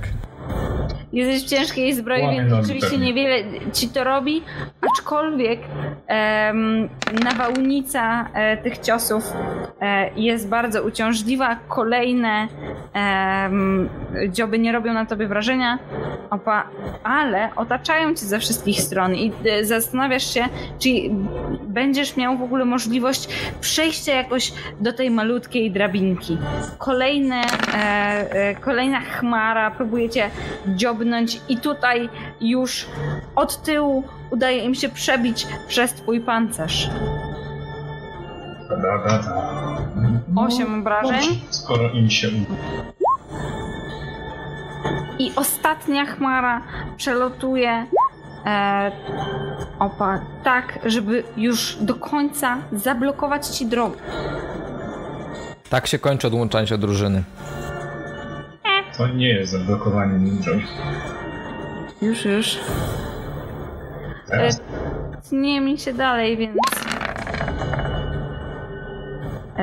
Jednak ta grupa nie robi na tobie wrażenia. Jak tylko dostałeś bolesne strzały z tyłu, to przed następną już się chronisz. Teraz jesteś ty.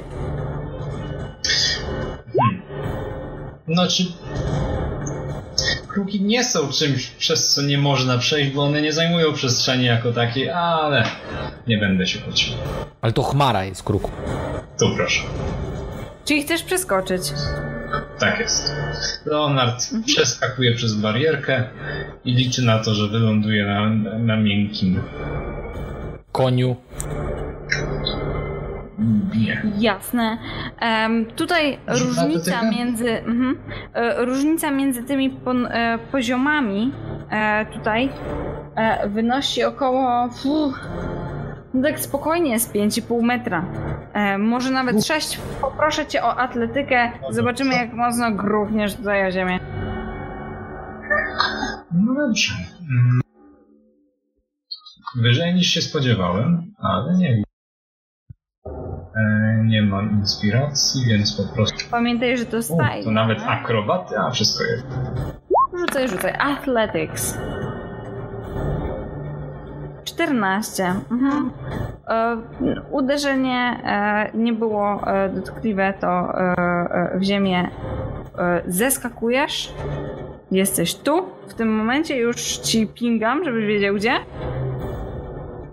Widzisz się? Tak. Wspaniale. Koń Jedyny koń tutaj w tej stajni z głośnym rżeniem podrywa się w swoim boksie, jak tylko zobaczył, jak spadłeś, narobiłeś hałasu. Kruki krążą wciąż przy suficie, będą cię prawdopodobnie ścigać, ale to była twoja akcja. Teraz możesz... To jeszcze ruch. Ruszyć tak dokładnie w stronę jakichś drzwi. No cóż. Tak jak mówiłam, tutaj jest wyjście, tu jest... Ruszę w stronę tych... Dobra. Te drzwi będą zamknięte.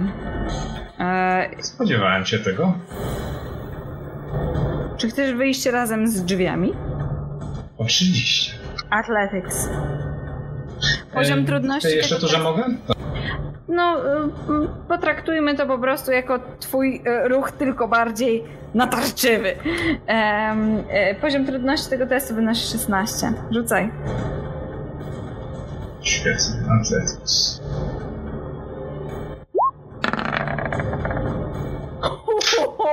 Pięknie.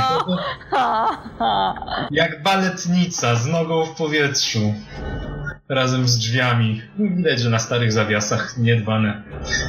Tak, no tak jak mówiłam. Ty wyszedłeś razem z drzwiami. Powiedz mi proszę, w którą stronę będziesz uciekać, bo słyszysz cały czas to krakanie za sobą. Prosto przed siebie. A przed siebie. Dobrze, jasne. Tak jest. To w takim razie pozwól, że... Uciekam tak przed krukami, jak i przed potencjalnymi gapiami, którzy mogliby się zainteresować, kto tutaj wychodzi razem z drzwiami. Jasne, rozumiem.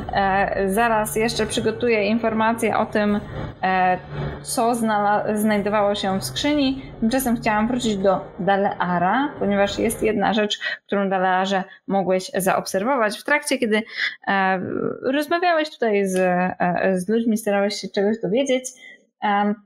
Zauważyłeś, że zresztą usłyszałeś jakieś głośniejsze krakanie w pewnym momencie gdzieś z tych stron, czyli jakby z zalady, i kobieta, która do tej pory was obsługiwała, była zaladą, rozglądając się, tak jakby szukała odpowiedzi gdzieś przy suficie na pytanie, co powoduje te dźwięki. Nagle zniknęła za drzwiami kuchni, wyraźnie się spiesząc. Aha. Ty zaś z rozmów dowiadujesz się całkiem sporo. Co prawda już sukcesywnie ludzie znikają z tej głównej sali, ale to, czym dzielą się mieszkańcy, to informacja, że chociażby najgłośniejsi zresztą są ci tutaj dwaj panowie. Oni przedstawiają się jako Nikolaj Wachter i Karl Wachter. Podobno ich matka jest niezwykle ważną tutaj postacią w tej wiosce. Oni wyraźnie krytykują działania burmistrza, mówią, że jest szalony, że udaje, że wszystko jest w porządku, podczas gdy wiadomo, że w ciemnościach czyha strat. On swoimi głupawymi festiwalami stara się udowodnić, że w mieście jest wszystko w porządku. Festiwale odbywają się mniej więcej co tydzień. Cały czas robią coś głupiego. Ostatnio była taka parada wilczych łbów na pikach. Teraz ma być jakiś festiwal słońca. Tak czy inaczej, nikt z obecnych w karczmie nie odnosi się pozytywnie do tych wydarzeń. To, co jeszcze się dowiadujesz, to, że ten mężczyzna, który tutaj był, jest przygarniętym przez właśnie burmistrza tego miasta jakimś przybłędą, który z racji swojej muskulatury, swojej jakby tężyzny fizycznej oraz z racji tego, że w pewnym momencie cóż, otrzymał taki dar podobno od samego burmistrza, został tutaj kapitanem straży i sieje terror. Jeżeli tylko ktoś wypowie się źle o festiwalach, jeżeli będzie tak zwany ten rodzaj kary, nazywają tutaj napastliwym zamartwianiem się. Jeżeli ktoś będzie się napastliwie zamartwiał, to trafia albo w dyby, albo do samego dworu burmistrza, gdzie tam podobno odbywają się, cóż, techniki, które mają oduczyć na przykład, co po niektórych, zamartwiania się. I dowiadujesz się jeszcze jednej bardzo ciekawej informacji odnośnie burmistrza, mianowicie, że przynajmniej ci bracia Wachter, czyli synowie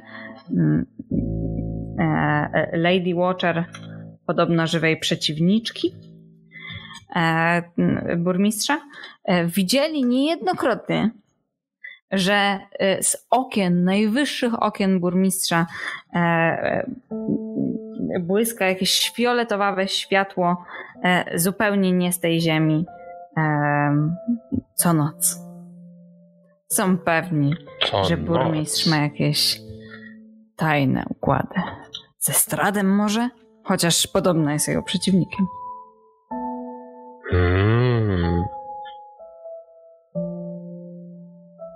No, super, super. No to tak naprawdę właśnie piję więcej wina i miło spędzam wieczór, a jak już robię się senny i głowa zaczyna ciążyć, udaję się na górę do drugiego z pokoi i kładę się samotnie spać. Jest jeszcze jedna informacja, którą zdobywasz. Chciałam ci to tylko pokazać na mapie. Powiedz mi, widzicie? Przyniosłam was tam wszystkich. Ładuje mi to jeszcze. O, widzę.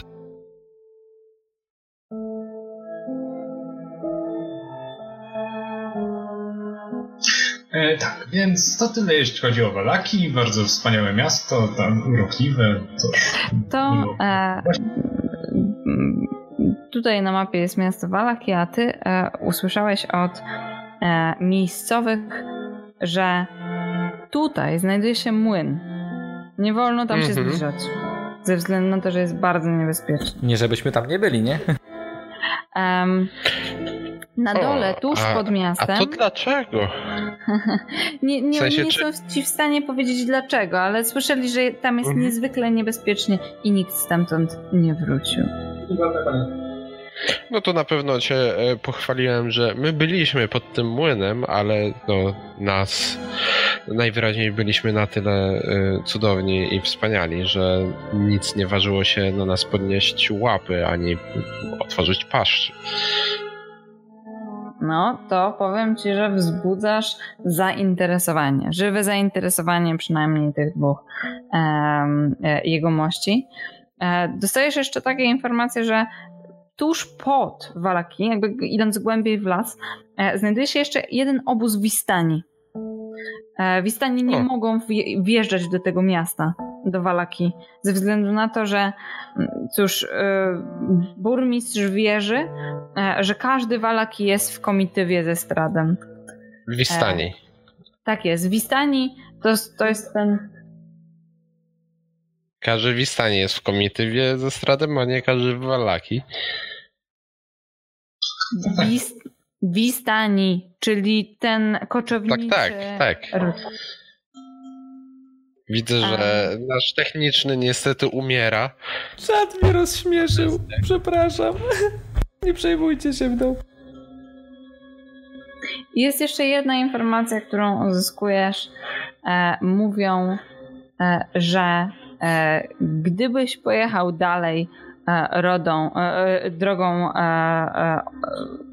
Oldswallis na zachód, to w końcu znalazłbyś ścieżynkę, która odbija do nawiedzonego dworu, w którym kiedyś podobno umarł smok.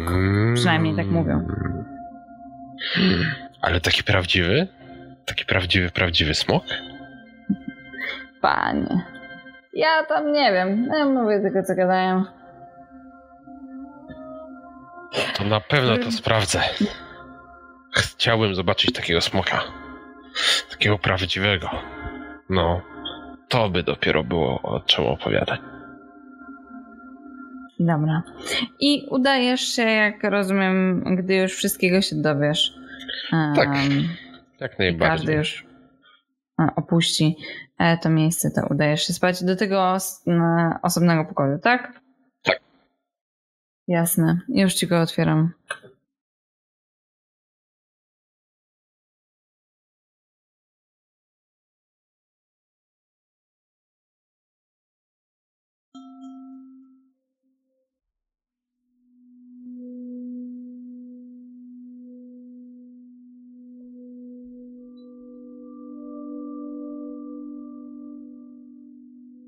Dobra.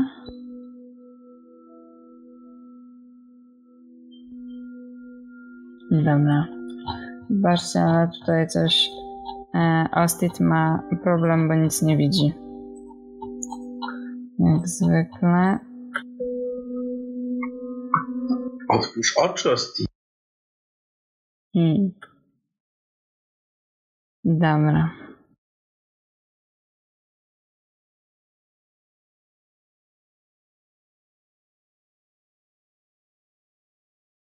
Dobra. Dalearze, ty już teraz powinieneś widzieć ten pokój? Tak, widziałem od razu. A, no to super. Tak, tak, widziałem. Leonardzie, więc... tak. Powiedz mi proszę, czy ty się wybierasz, jak już upewniasz się, że przestają cię gonić, czy ty się wybierasz do tego przybytku, do tej karczmy z powrotem? Czy ty spędzasz noc? Kiedy jestem pewien, że chyba, że może.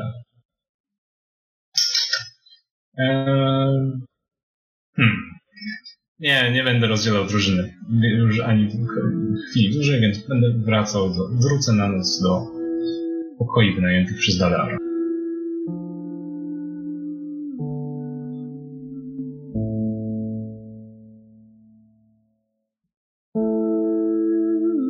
Dobra, to już przenoszę cię do reszty drużyny.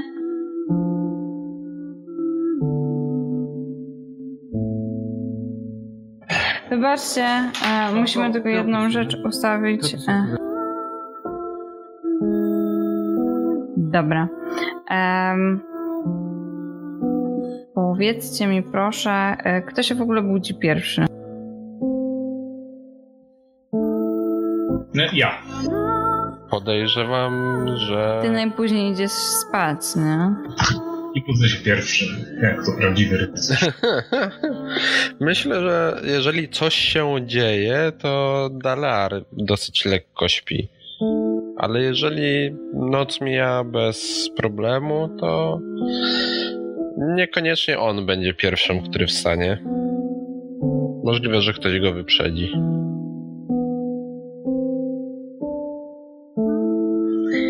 Dobra.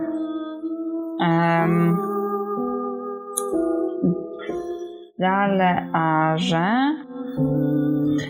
Ty w sumie jesteś najbliżej tego drugiego pokoju. W nocy budzi cię głos, budzą cię rozmowy. Rozpoznajesz głosy, które są po drugiej stronie. Tak? Mhm. To zdecydowanie jest głos Iriny i Smarka.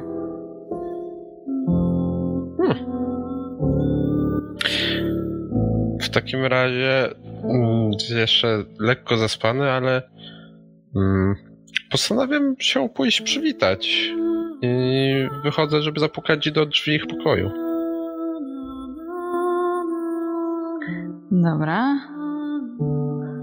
Pukasz, otwiera ci Ismark, przygotowany do ataku, gdy tylko cię widzi, uspokaja się, wita cię z tobą, pozwala ci wejść. Dowiadujesz się od nich, że przyjechali od razu tutaj i udało im się dostać bez większych problemów.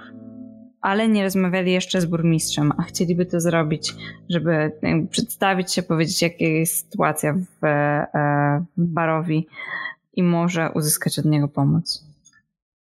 To się świetnie składa, bo Ostit również chciał bardzo porozmawiać z panem baronem, więc możemy ruszyć razem. Ale to myślę, że nad ranem. W sensie, jak już wszyscy się zbiorą i po śniadaniu. Rodzeństwo się z tobą jak najbardziej zgadza. Powiedzcie mi proszę, rankiem, czy idziecie gdzieś razem, czy jednak drużyna chciałaby się podzielić? Nie, myślę, że chciałbym teraz się nie oddzielać od reszty. Czy to był odpoczynek? No, tak jest. Spokojnie policzcie to sobie jako odpoczynek. Czary się resetują, hapeki się resetują. Długi odpoczynek. Rano tak. Wstajecie wypoczęci i możecie też spokojnie zjeść. No to ja myślę, że Dalear wyruszy razem z resztą do barona, licząc na to, że jak już Ostit załatwi i dowie się niezbędnych formalności, to wyruszy razem z resztą do kościoła. A Leonard przy porannej toalecie, myjąc się, przegląda też torbę, przeglądając co takiego wczoraj. A, no tak, jasne. Już ci mówię. A co takiego zostało przez ciebie znalezione? Wpisuj to sobie proszę do ekwipunku na bieżąco. Finalnie w środku skrzyni nie zdążyłeś się przyjrzeć tym monetom. Zebrałeś bardzo dużo cóż, dobytku, ponieważ jest tam naliczyłeś 140 monet i to monet Elektrum. Dwa eliksiry życia, Elixir of health, 3 potions of healing,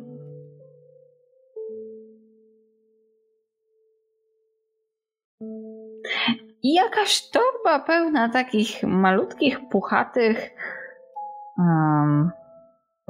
kul. Wygląda jak dziecięca zabawka. Aczkolwiek jakieś plecionki na niej, runy alarmują cię, że być może to jest magiczny przedmiot. I należy się z nim pokazać Dalearowi. Dobra, Dalear Arkana. Ta jest. Bag of Fluffs, takie sobie zapisałem. Ona wygląda tak bardzo fascynująco. Zobacz, miziutkie. Takie to miziu. Użyję inspirację. Rzucaj. Miętoszę jakąś kulkę wyjętą z tego.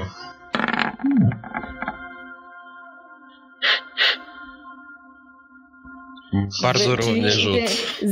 Przepraszam, czy ty zanim on spróbuje zidentyfikować, wyciągasz jakąś kulkę? Znaczy ja zrozumiałem, że ja i tak już wcześniej widziałem, dotykałem. Czyli tak, wyciągnął. Wyciągałeś, tak. Dobrze. Ale wyciągałeś i mniziałeś? Tak. Dobrze. To w takim razie jest miziasta. Rzeczywiście rzut jest wyjątkowo wyrównany. Rzuciłeś z inspiracją 15-15. 15 jest wystarczające, żeby poznać, co to za przedmiot. Widziałeś go już w życiu przynajmniej raz, więc jesteś w stanie powiedzieć dokładnie, co to jest. To jest Bag of Tricks. To jest magiczny przedmiot. Magiczny przedmiot, który, w którym zaklęte właśnie w formie tych kulek są żywe istoty, które można przyzwać, wyrzucając taką kulkę. Ona jest szara. Przejrzyj sobie proszę ten opis, który teraz wyświetlam. Rzucaj zawsze 8. To wszystko wiecie o niej.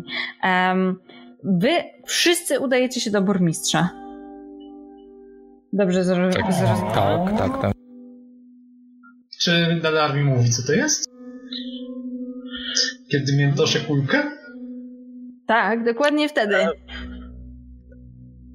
Ostrożnie, to w sumie jest stworzenie to, co trzymasz. Leonard przestaje miziać. Patrzy na tą kulkę. Stworzenie? Chodźmy może na zewnątrz. Tak. Odkładam ją ostrożnie do torby i idę z Dalearem na zewnątrz. Widzisz, to jest torba pełna cudownych stworzeń, które jednocześnie żyją w niej, ale jednocześnie czekają na to, aby zostać wezwane. Więc możesz tutaj zawezwać sobie jako przyjaciela na przykład łasicę. Łasicę? Mhm. Czy ja widziałem w życiu łasicę? Może taką wypchaną. I to tak niezbyt sprawnie. Raczej widziałeś. No dobra. A rzucam i myślę o tej wypchanej łasicy. Dobrze, rzuć sobie w takim razie kostką K8. Daleko jesteśmy w karczmie? No, pewnie na tym patio. 5?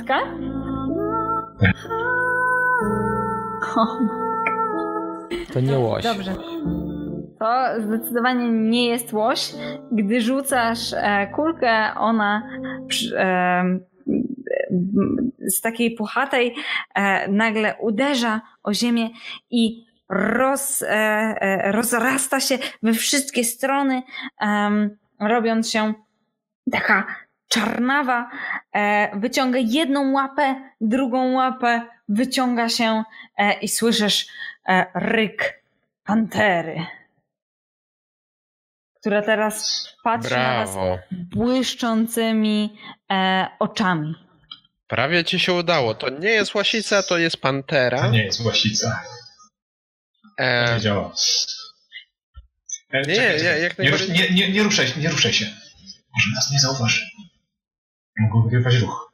Nie wygląda, jakby była wobec was jakby agresywna. No tak, bo jeszcze nas nie widzi. Tak. Czy my tam jesteśmy wszyscy? Ty, Ostidzie, w sensie oni wyszli, ale ty teraz, Ostidzie, wychodzisz, ponieważ już zakończyłeś swój posiłek i odprawiłeś wszystkie modły, więc tak. Jesteś przed wejściem do karczmy, widzisz tą panterę. A czy ja byłem z nimi, jak ona powstała? Nie wiem. To zależy od ciebie. Załóżmy, że byłem. Dobra. Więc znam historię o tym, jak znikąd pojawiały się zwierzęta, ale zazwyczaj były to pawie po suto zakrapianej imprezie. Panowie, że tak pozwólcie zapytać, co tu się dzieje? Czy potrzebujemy pomocy jakiegoś druida? Leonardzie, zrób coś ze swoim nowym kolegą. Albo koleżanką, w sumie nie znam się, ale... Ale jakie ciekawe kolory, co to za zwierzę, panie Dalearze? No nie. To jest pantera. Taki nocny drapieżnik. W sensie nocą gorzej go widać, bo jest duża tak odmiana kota z zamórz. O, wiem. Pantera ma się bawić z Korinem. Z Korinem czy Korinem, bo to jest istotne. Tak. Ale co tak? Czy w tym zdaniu było słowo z? Znaczy litera z. Pantera stoi jakby ty wydajesz prawdopodobnie jakiś rozkaz? Mentalnie. To jest mój pomysł. Jesteśmy połączeni ze sobą. Tak. Ewidentnie. Generalnie możesz się komunikować z tym stworzeniem jak chcesz. Czy w takim razie mógłbym zasugerować, żeby pan Leonard rozkazał mu, aby wróciło tam, skąd przyszło, gdyż no, jakby... To jest bardzo dobre pytanie. Ale ona jest piękna, jeżeli tylko nie zrobi nam krzywdy. Może podchodzi do ciebie, towarzysze. Podchodzi Panie do Korynie, ciebie. Takie pantery są w stanie całego konia pożreć. Coraz dalej i dalej. Ewident podnosi ogon i przytyka pysk do twojej twarzy. Pan jak, tak mizia. Zaczyna lizać. I ewidentnie bardzo chętnie zaczyna się z tobą, zaczyna cię zaczepiać łapkami, ale bez pazurów. Co i tak nie jest szczególnie przyjemne, ale jej język jest taki strasznie szorstki, ale taki szorstki, ale liże cię trzyma. I słyszycie bardzo, bardzo głośne wołanie gdzieś z innej alejki. Ktoś krzyczy: Tygrys! Tygrys! To pantera! Dobry kotek, ale już nie! Pierwszą osobę, która biegnie, ale nie zwraca na was uwagi. Ona biegnie gdzieś drogą, która jest jakby dalej. Nie mówi do was w ogóle. Druga osoba biegnie tuż za nią i krzyczy też: Tygrys! Tygrys! I nagle rzeczywiście za zakrętu przygotowujesz co? Przygotowując się na potencjalnie, nie wiem, stawianie czoła rozsieczonemu tłumowi, który nie rozróżnia pantery od tygrysa, rzucam na siebie zbroję maga. Dobrze, rzuć. Szybko, uciekamy! Każdy ma po jednej akcji teraz. Powiedzcie, czy chcecie coś przygotować? Tak, uciekamy. Ostydzie? Nie. Ty stoisz, dobrze? Tak, oglądam sytuację. Ja uciekam od tygrysa i tygrys w tym momencie ucieka w drugą stronę. A w którą stronę uciekasz ty, a w którą tygrys? To pantera. Ja uciekam tam, a tygrys... Leopardzie, to pantera. Zaznacz mi na mapie, w sensie pingnij mi na mapie. Ja uciekam do góry, tygrys do dołu. Okej. I Korinie, ty już wiesz, dlaczego krzyczeli tygrys. I ucieka razem z Korinem. Skąd łapie go jak kociaka. Wiesz, dlatego, że zza zakrętu na drodze, która prowadzi do tej karczmy, pojawia się rzeczywiście olbrzymia bestia. To jest rosłe zwierzę, dwukrotnie większe i cięższe od tej waszej pantery. Takie, że szczerze powiedziawszy w kłębie sięga Leonardowi gdzieś do ramienia. Widzisz olbrzymią paszczę, kły, błyszczące oczy. Istotnie to jest tygrys. I to jeszcze nie byle jaki, ponieważ jest w zbroi.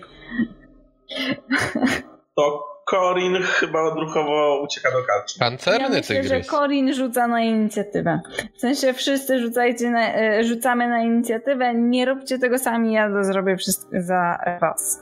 Mam nadzieję, że tym razem skrypt nie zawiedzie. Tak. Ale Korinie, jesteś pierwszy. Korin ucieka do karczmy, a w karczmie jeszcze dodatkowo deklaruje, że biegam jak najszybciej na górę po schodach. Widziałem te schody. Tak, albo możesz wbiegać do góry po schodach do swojego pokoju, albo... Nie, bo zanim dobiegnę do tych schodów, to przetnę drogę panterze, więc najszybciej będzie po prostu do karczmy i na schody. A, dobra, na te schody, wspaniale. Tędy. Dobrze. W swojej akcji, jeżeli dobrze pamiętam, ty masz 25 ruchu, więc poruszasz się po 5 kratek i możesz jeszcze o dodatkowe 5. Świetnie, więc tu jest 25, czyli ląduję pod samymi schodami. Dobra, wyląduj tam proszę. Masz otwarte, więc powinieneś móc się przesunąć sam. Teraz się udało. Dobra. Ostit? Już sprawdzam. Dziękuję bardzo czatowi za to, że wybraliście jednak bestię. 30. Okej. W takim razie ja sobie podejdę tutaj. tutaj sobie podejdę i w imieniu Deneira stój! Jasne, czy... Komand. Komand. A czy są jakieś... Tak, ma saving throw. Ale chodzi mi, czy bestia musi spełniać jakieś kryteria typu musi mieć więcej niż ileś tam inteligencji. Wisdom... Tak, a musi mnie rozumieć w sumie.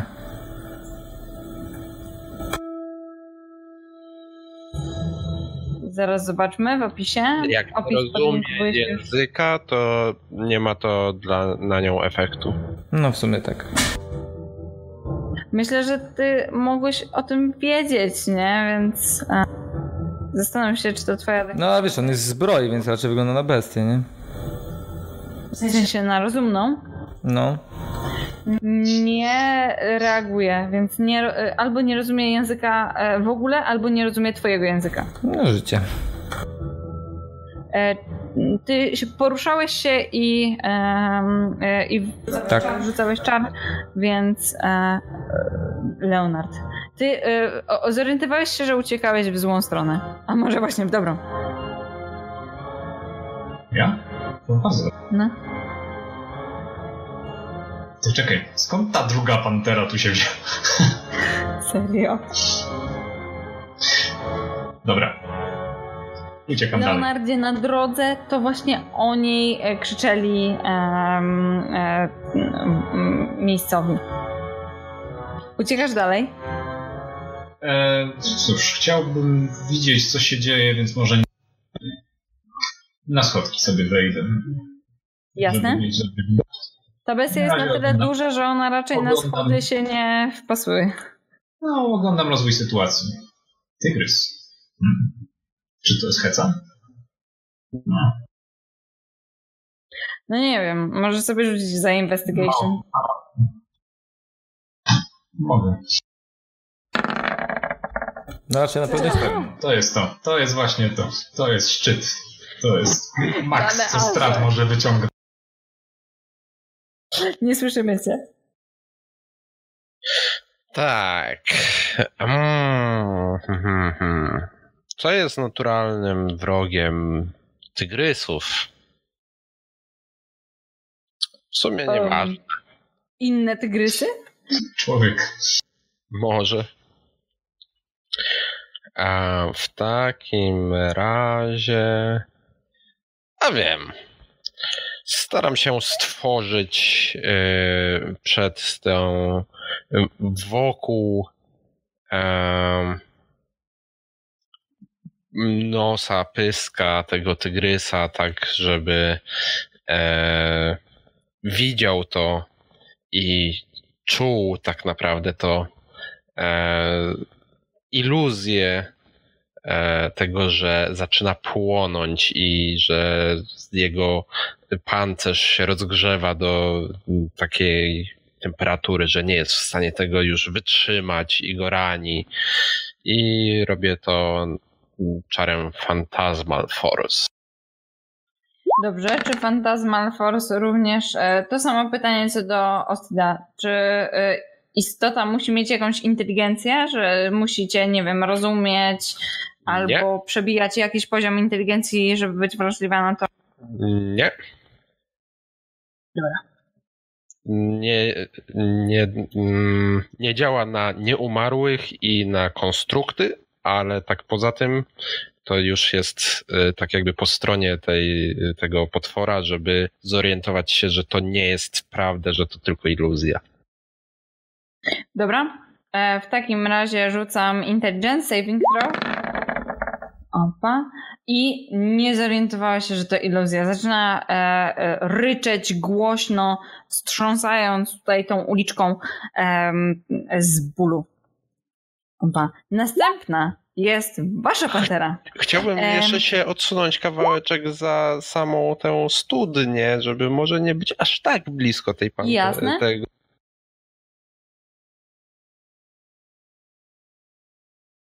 To odsuń się proszę. Możesz się poruszyć? Tak, już to zrobiłem. Dobra. Przeciwko przerażeniu, powiedzcie mi proszę, jaki jest saving throw? Wisdom? Zazwyczaj tak. Na strach? Tak, na strach. Zazwyczaj jest to wisdom. Może i wisdom. A na jakie DC? Rzuca bowiem pantera. Pojawił się dwukrotnie większy od niej przeciwnik tutaj na tym polu bitwy. Więc może zdecydować się jednak rzucić się do ucieczki, zamiast Leonardzie ruszyć za twoim rozkazem. Który był uciekać. Więc cóż. Myślę, że wypełnia rozkaz doskonale. Tak. Kazałeś jej po prostu uciekać w którąś konkretną stronę, nie? Więc to było takie pytanie. Więc teraz po mieście grasują, proszę państwa, dwa tygrysy. Ta już wbiega między budynki i tracicie ją sobie. Świetnie. Dokładnie tak jak plan. I... Opa. Ta panowie, bestia? To jest doskonały moment, żeby przeprowadzić śledztwo w kościele. Czekajcie, mam tu jeszcze tą torbę. Ostidzie. Dalear zrozumiał. Obserwujesz zachowanie tej bestii. Widzisz, że ona rusza się tak trochę chaotycznie. Rzuć sobie proszę za naturę. Ty wcześniej też, jeżeli dobrze pamiętam, odczytywałeś zachowania kruka. Musisz to zrobić za mnie. Dobrze.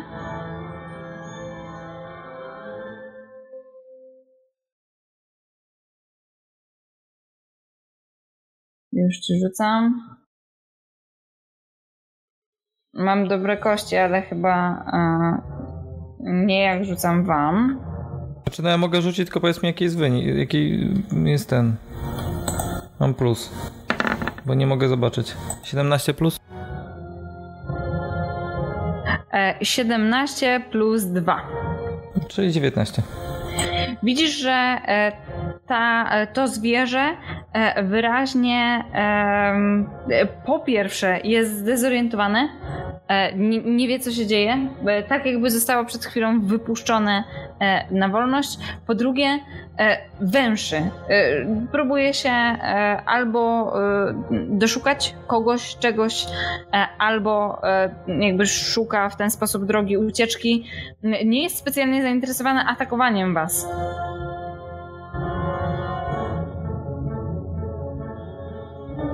Korin. Nie wbiegł, jak rozumiem, za no do karczmy. Nie. Nie widzisz istoty w karczmie. Słyszałeś jej ryk, ale nie pojawia się w karczmie. Chciałbym więc podejść do tego stolika. Bo jeżeli dobrze widzę, to w ścianie ma okienko. Czy dobrze widzę? No chyba ma. No. I wyglądam przez to okienko.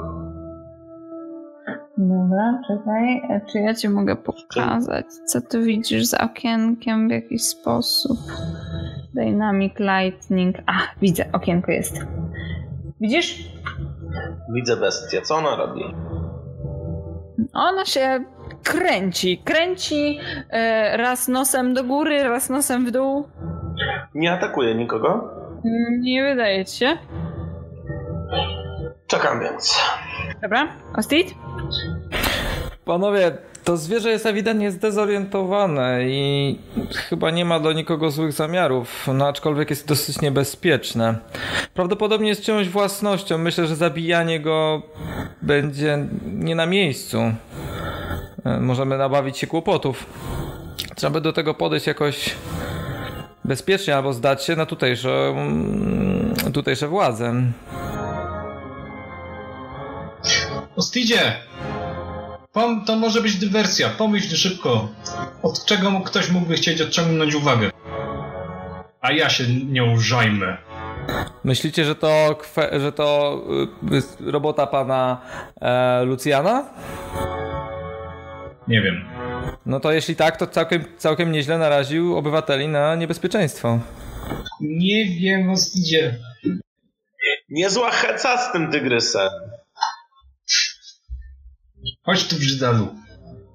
Już ja mam coś dla ciebie. Czy w twojej turze, Ostidzie, chcesz coś zrobić? Poza jakby dzieleniem się tą informacją. Ja poproszę. Tak, ja. Poczekaj, teraz jest moja tura. Tak, wesprzyj mnie. Ale nie wiem w czym cię wesprzeć, więc cię nie wesprę, no więc działam cię. Pobłogosław moim zamiarom.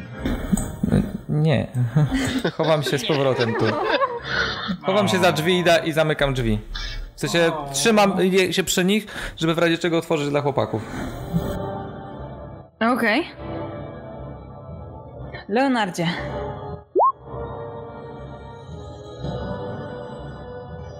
Leonard, cóż, nie wyciąga broni. Zdejmuje rękawice, tak żeby płonące dłonie okazać w pełnej krasie. Spluwa na jedną, spluwa na drugą. Żeby mieć dobry chwyt, rozumiecie? Gambit, gambit, gambit. I z rozpędu biegnie w stronę tygrysa, żeby wykonać to, co zawsze wykonuje w takich momentach. Dobrze, dexterity w momencie, jak przeskakujesz przez barierkę, proszę. Dobrze. DC 10. O. Acrobatics może być. Ponieważ ty jakby płynnym ruchem chcesz przeskoczyć przez barierkę, później pobiec sobie tak ładnie i jesteś. I poproszę cię o rzut na Athletics za usadzenie się tam. I poziom trudności tego testu to 14. Serio? No proszę. Proszę. Siedzę na tygrysie. Siedzisz. Zawsze chciałem pojeździć na tygrysie. Dalearze, tak jak istota nie była wam wroga w tym do tego momentu, tak teraz albo jest to dla niej potwarz, albo jest to dla niej bezpośrednie zagrożenie, tak czy inaczej masz wrażenie, że teraz się wściekła. Mhm. Ty tam, durny, weź złaź z tego większego durnego. Tylko rozśmieszasz mnie. Panie Ostidzie, czy on na niego wsiadł? No. Niestety tak, panie Korynie.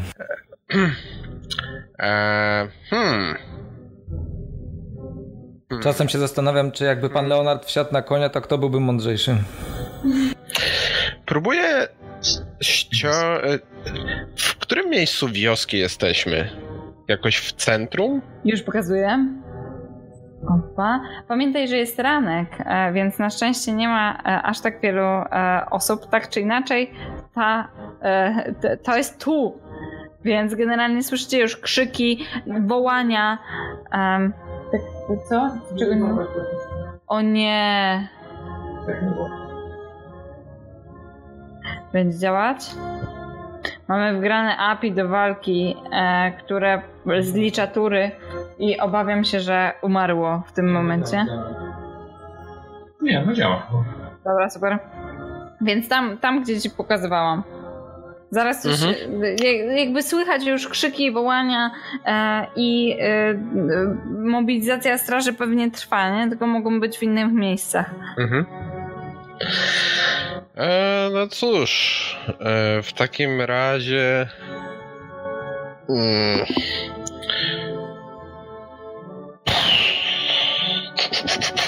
no chodź do karczmy. Obserwuję tego wielkiego kota. Skocz do studni, koty boją się wody. Z dystansu i... Jeżeli zacznie się do mnie zbliżać, to będę chciał rzucić na siebie czar, tak aby zniknąć mu z pola widzenia. Ale dopiero jeżeli ruszy na mnie. Panie Ostidzie, takie koty to można ujeżdżać jak konie? W sensie oswoić i potem jeździć na nie? Panie Korinie, powiem szczerze, nie należy do fascynatów zwierząt. Czytałem kiedyś o pewnych plemionach z dalekich krain, którzy rzeczywiście ujeżdżają. Co prawda jaszczury, a nie koty, no ale jeśli jaszczury też wydają się niespecjalnie wygodne, w przeciwieństwie do koni, bądź osłów, bądź mułów, to może koty też. Aczkolwiek no, to nie byłby mój wybrany środek transportu. Łapa tej istoty jest o wiele większa niż talerz. Ona próbuje cię zrzucić ze swoich pleców, łapiąc cię po prostu tymi pazurami i cię stamtąd zdzierając. Więc próbuję zadać ci obrażenia. Powiedz mi proszę, czy trafia? Jeżeli to jest na 18. Moje... to nie. Tiki, kicia. I ją za ucho. Gryzę ją w ucho. Nie ma takiego. Animal handling. O nie. Ona w takim razie wpada na jeszcze jeden pomysł. Bardzo szybko będzie starała się ruszyć w tę stronę i uderzyć jakby plecami w jakby tą balustradę. Poproszę cię o Constitution Saving Throw. Nie tak chciałam zrobić. Niemniej Corin, widząc, że się tygrys zbliża, chciałby się też odsłonić. Na co? Ja też. Constitution. Constitution. To mój... Powinienem jakieś bonusy. Za co? Za częste używanie. Za kłopotę nie ma bonusów. Zostawiłby się w spokoju, sobie przebiegła i byśmy mieli z głowy, no. Jakie DC?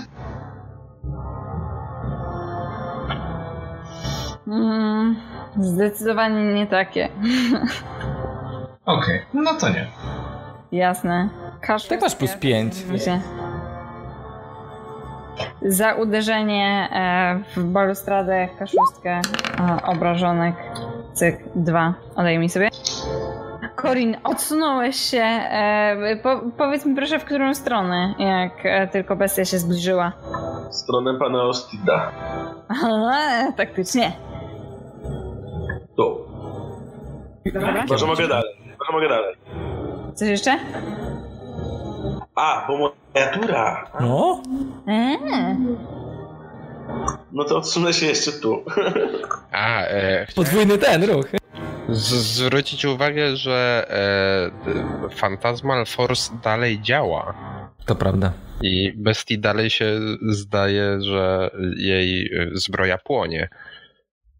Czy to też zadaje jej damage co turę? Okej, dobra, to ze względu na to, że nie pojawia się opis, czy ty w takim razie, to nie wiedziałam, powiedz mi proszę, czy ty w takim razie co turę rzucasz inne obrażenia, czy cały czas to jest tyle, ile tam wyrzuciłeś? Chyba co turę rzucam, ile w danej turze. To dorzuć jeszcze jeden.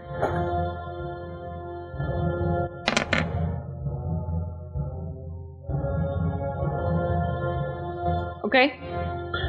No, bestia może poświęcić swoją akcję, aby wykonać test Investigation przeciwko mojemu poziomowi trudności czarów, żeby się zorientować, ale że to jest po prostu iluzja. Dobra. Corin, co robisz?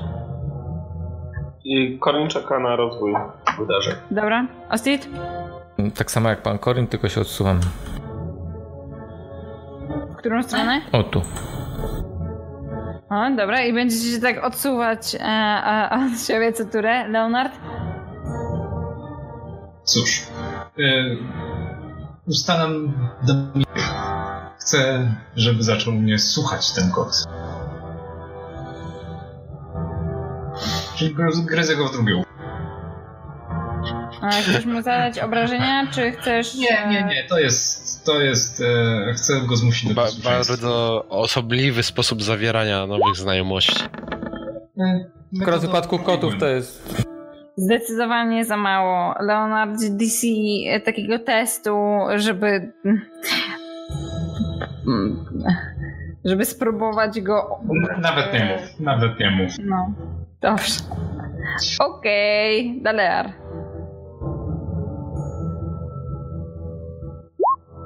No widzisz, co tam Lilia robi. No widzę, widzę. Ach, ta. No szybciej, szybciej, bo Ostit też ogląda podcast. Widzę. Nasz? A dobra, spróbuję zwrócić na siebie uwagę tego potwora. Dawaj. Co robisz? Strzelam w niego ognistym pociskiem. Okej. Okay.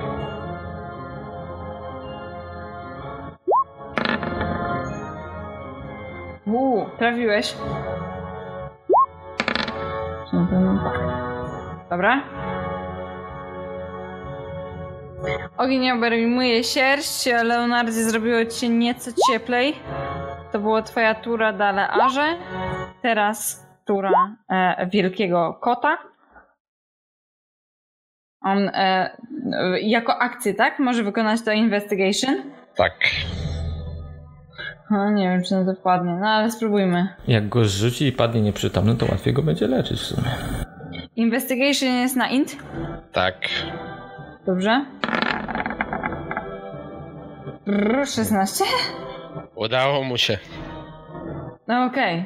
Więc przejrzał, że to iluzja. Teraz wyraźnie widzi, że ty jesteś sprawcą bardzo wielu nieszczęść w jego kocim życiu. Tak czy inaczej, na drodze pojawia się jeszcze jeden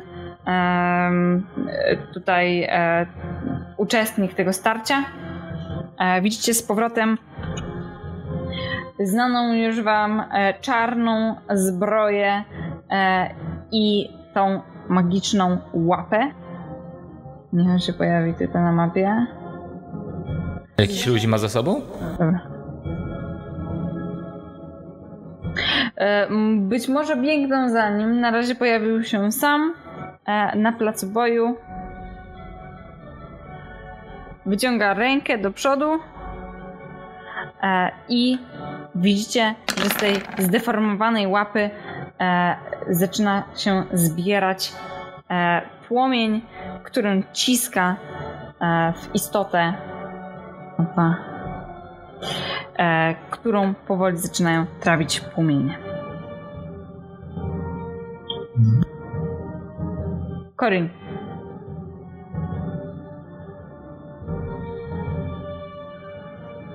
Korin. Korin. Właśnie myślę, co tu zrobić. Odsuń się, czekaj. Ale ja chyba się odsunę.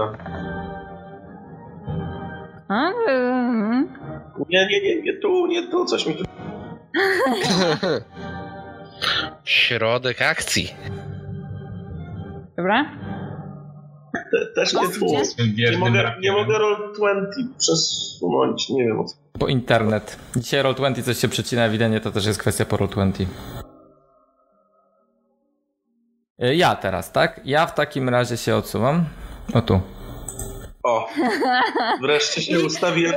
Odsuwając, wreszcie razem lądujecie tuż przy ladzie, siadacie ze sobą na tych stołeczkach. Nie, nie siadamy, bo to głupie. Panie Ostidzie, może by coś zamówić. Ja osobiście chciałem sprawdzić, kto jest właścicielem tej karczmy przy okazji, może, ale to byłoby nietyczne. To nie jest chyba najważniejsza w tej chwili sprawa. Leonard!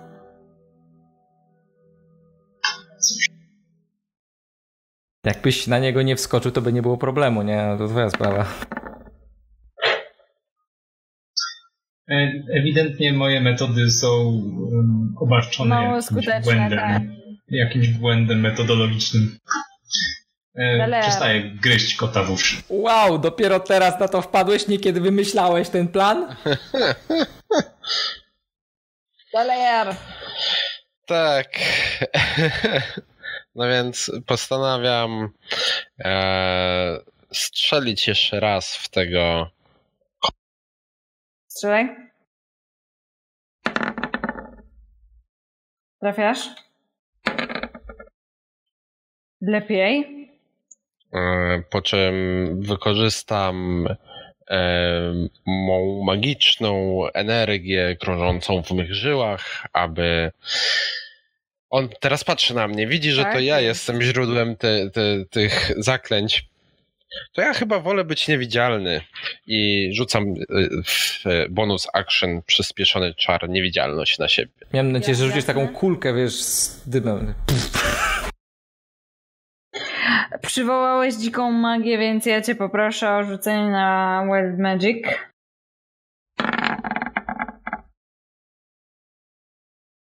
Blisko, blisko, ale jednak nie. Czyli się na jedynce, tak? Tak, na jedynce. Cholera, kiedyś mi się uda. Kiedyś mi się uda. To zwierzę teraz widzi, że jest w potrzasku. Że z jednej strony dostaje płomieniste ataki, z drugiej strony dostaje płomieniste ataki. I zacięło mi się roll 20. Nie o to mi chodziło. Halo, halo. Dobra. I będzie starało się uciec. I to będzie starało się uciec w stronę, która teraz w tym momencie się zwolniła. Czyli tam, gdzie ty przed chwilą, Dalearze, stałeś. Ten kot porusza się z o wiele większą prędkością niż wy wszyscy.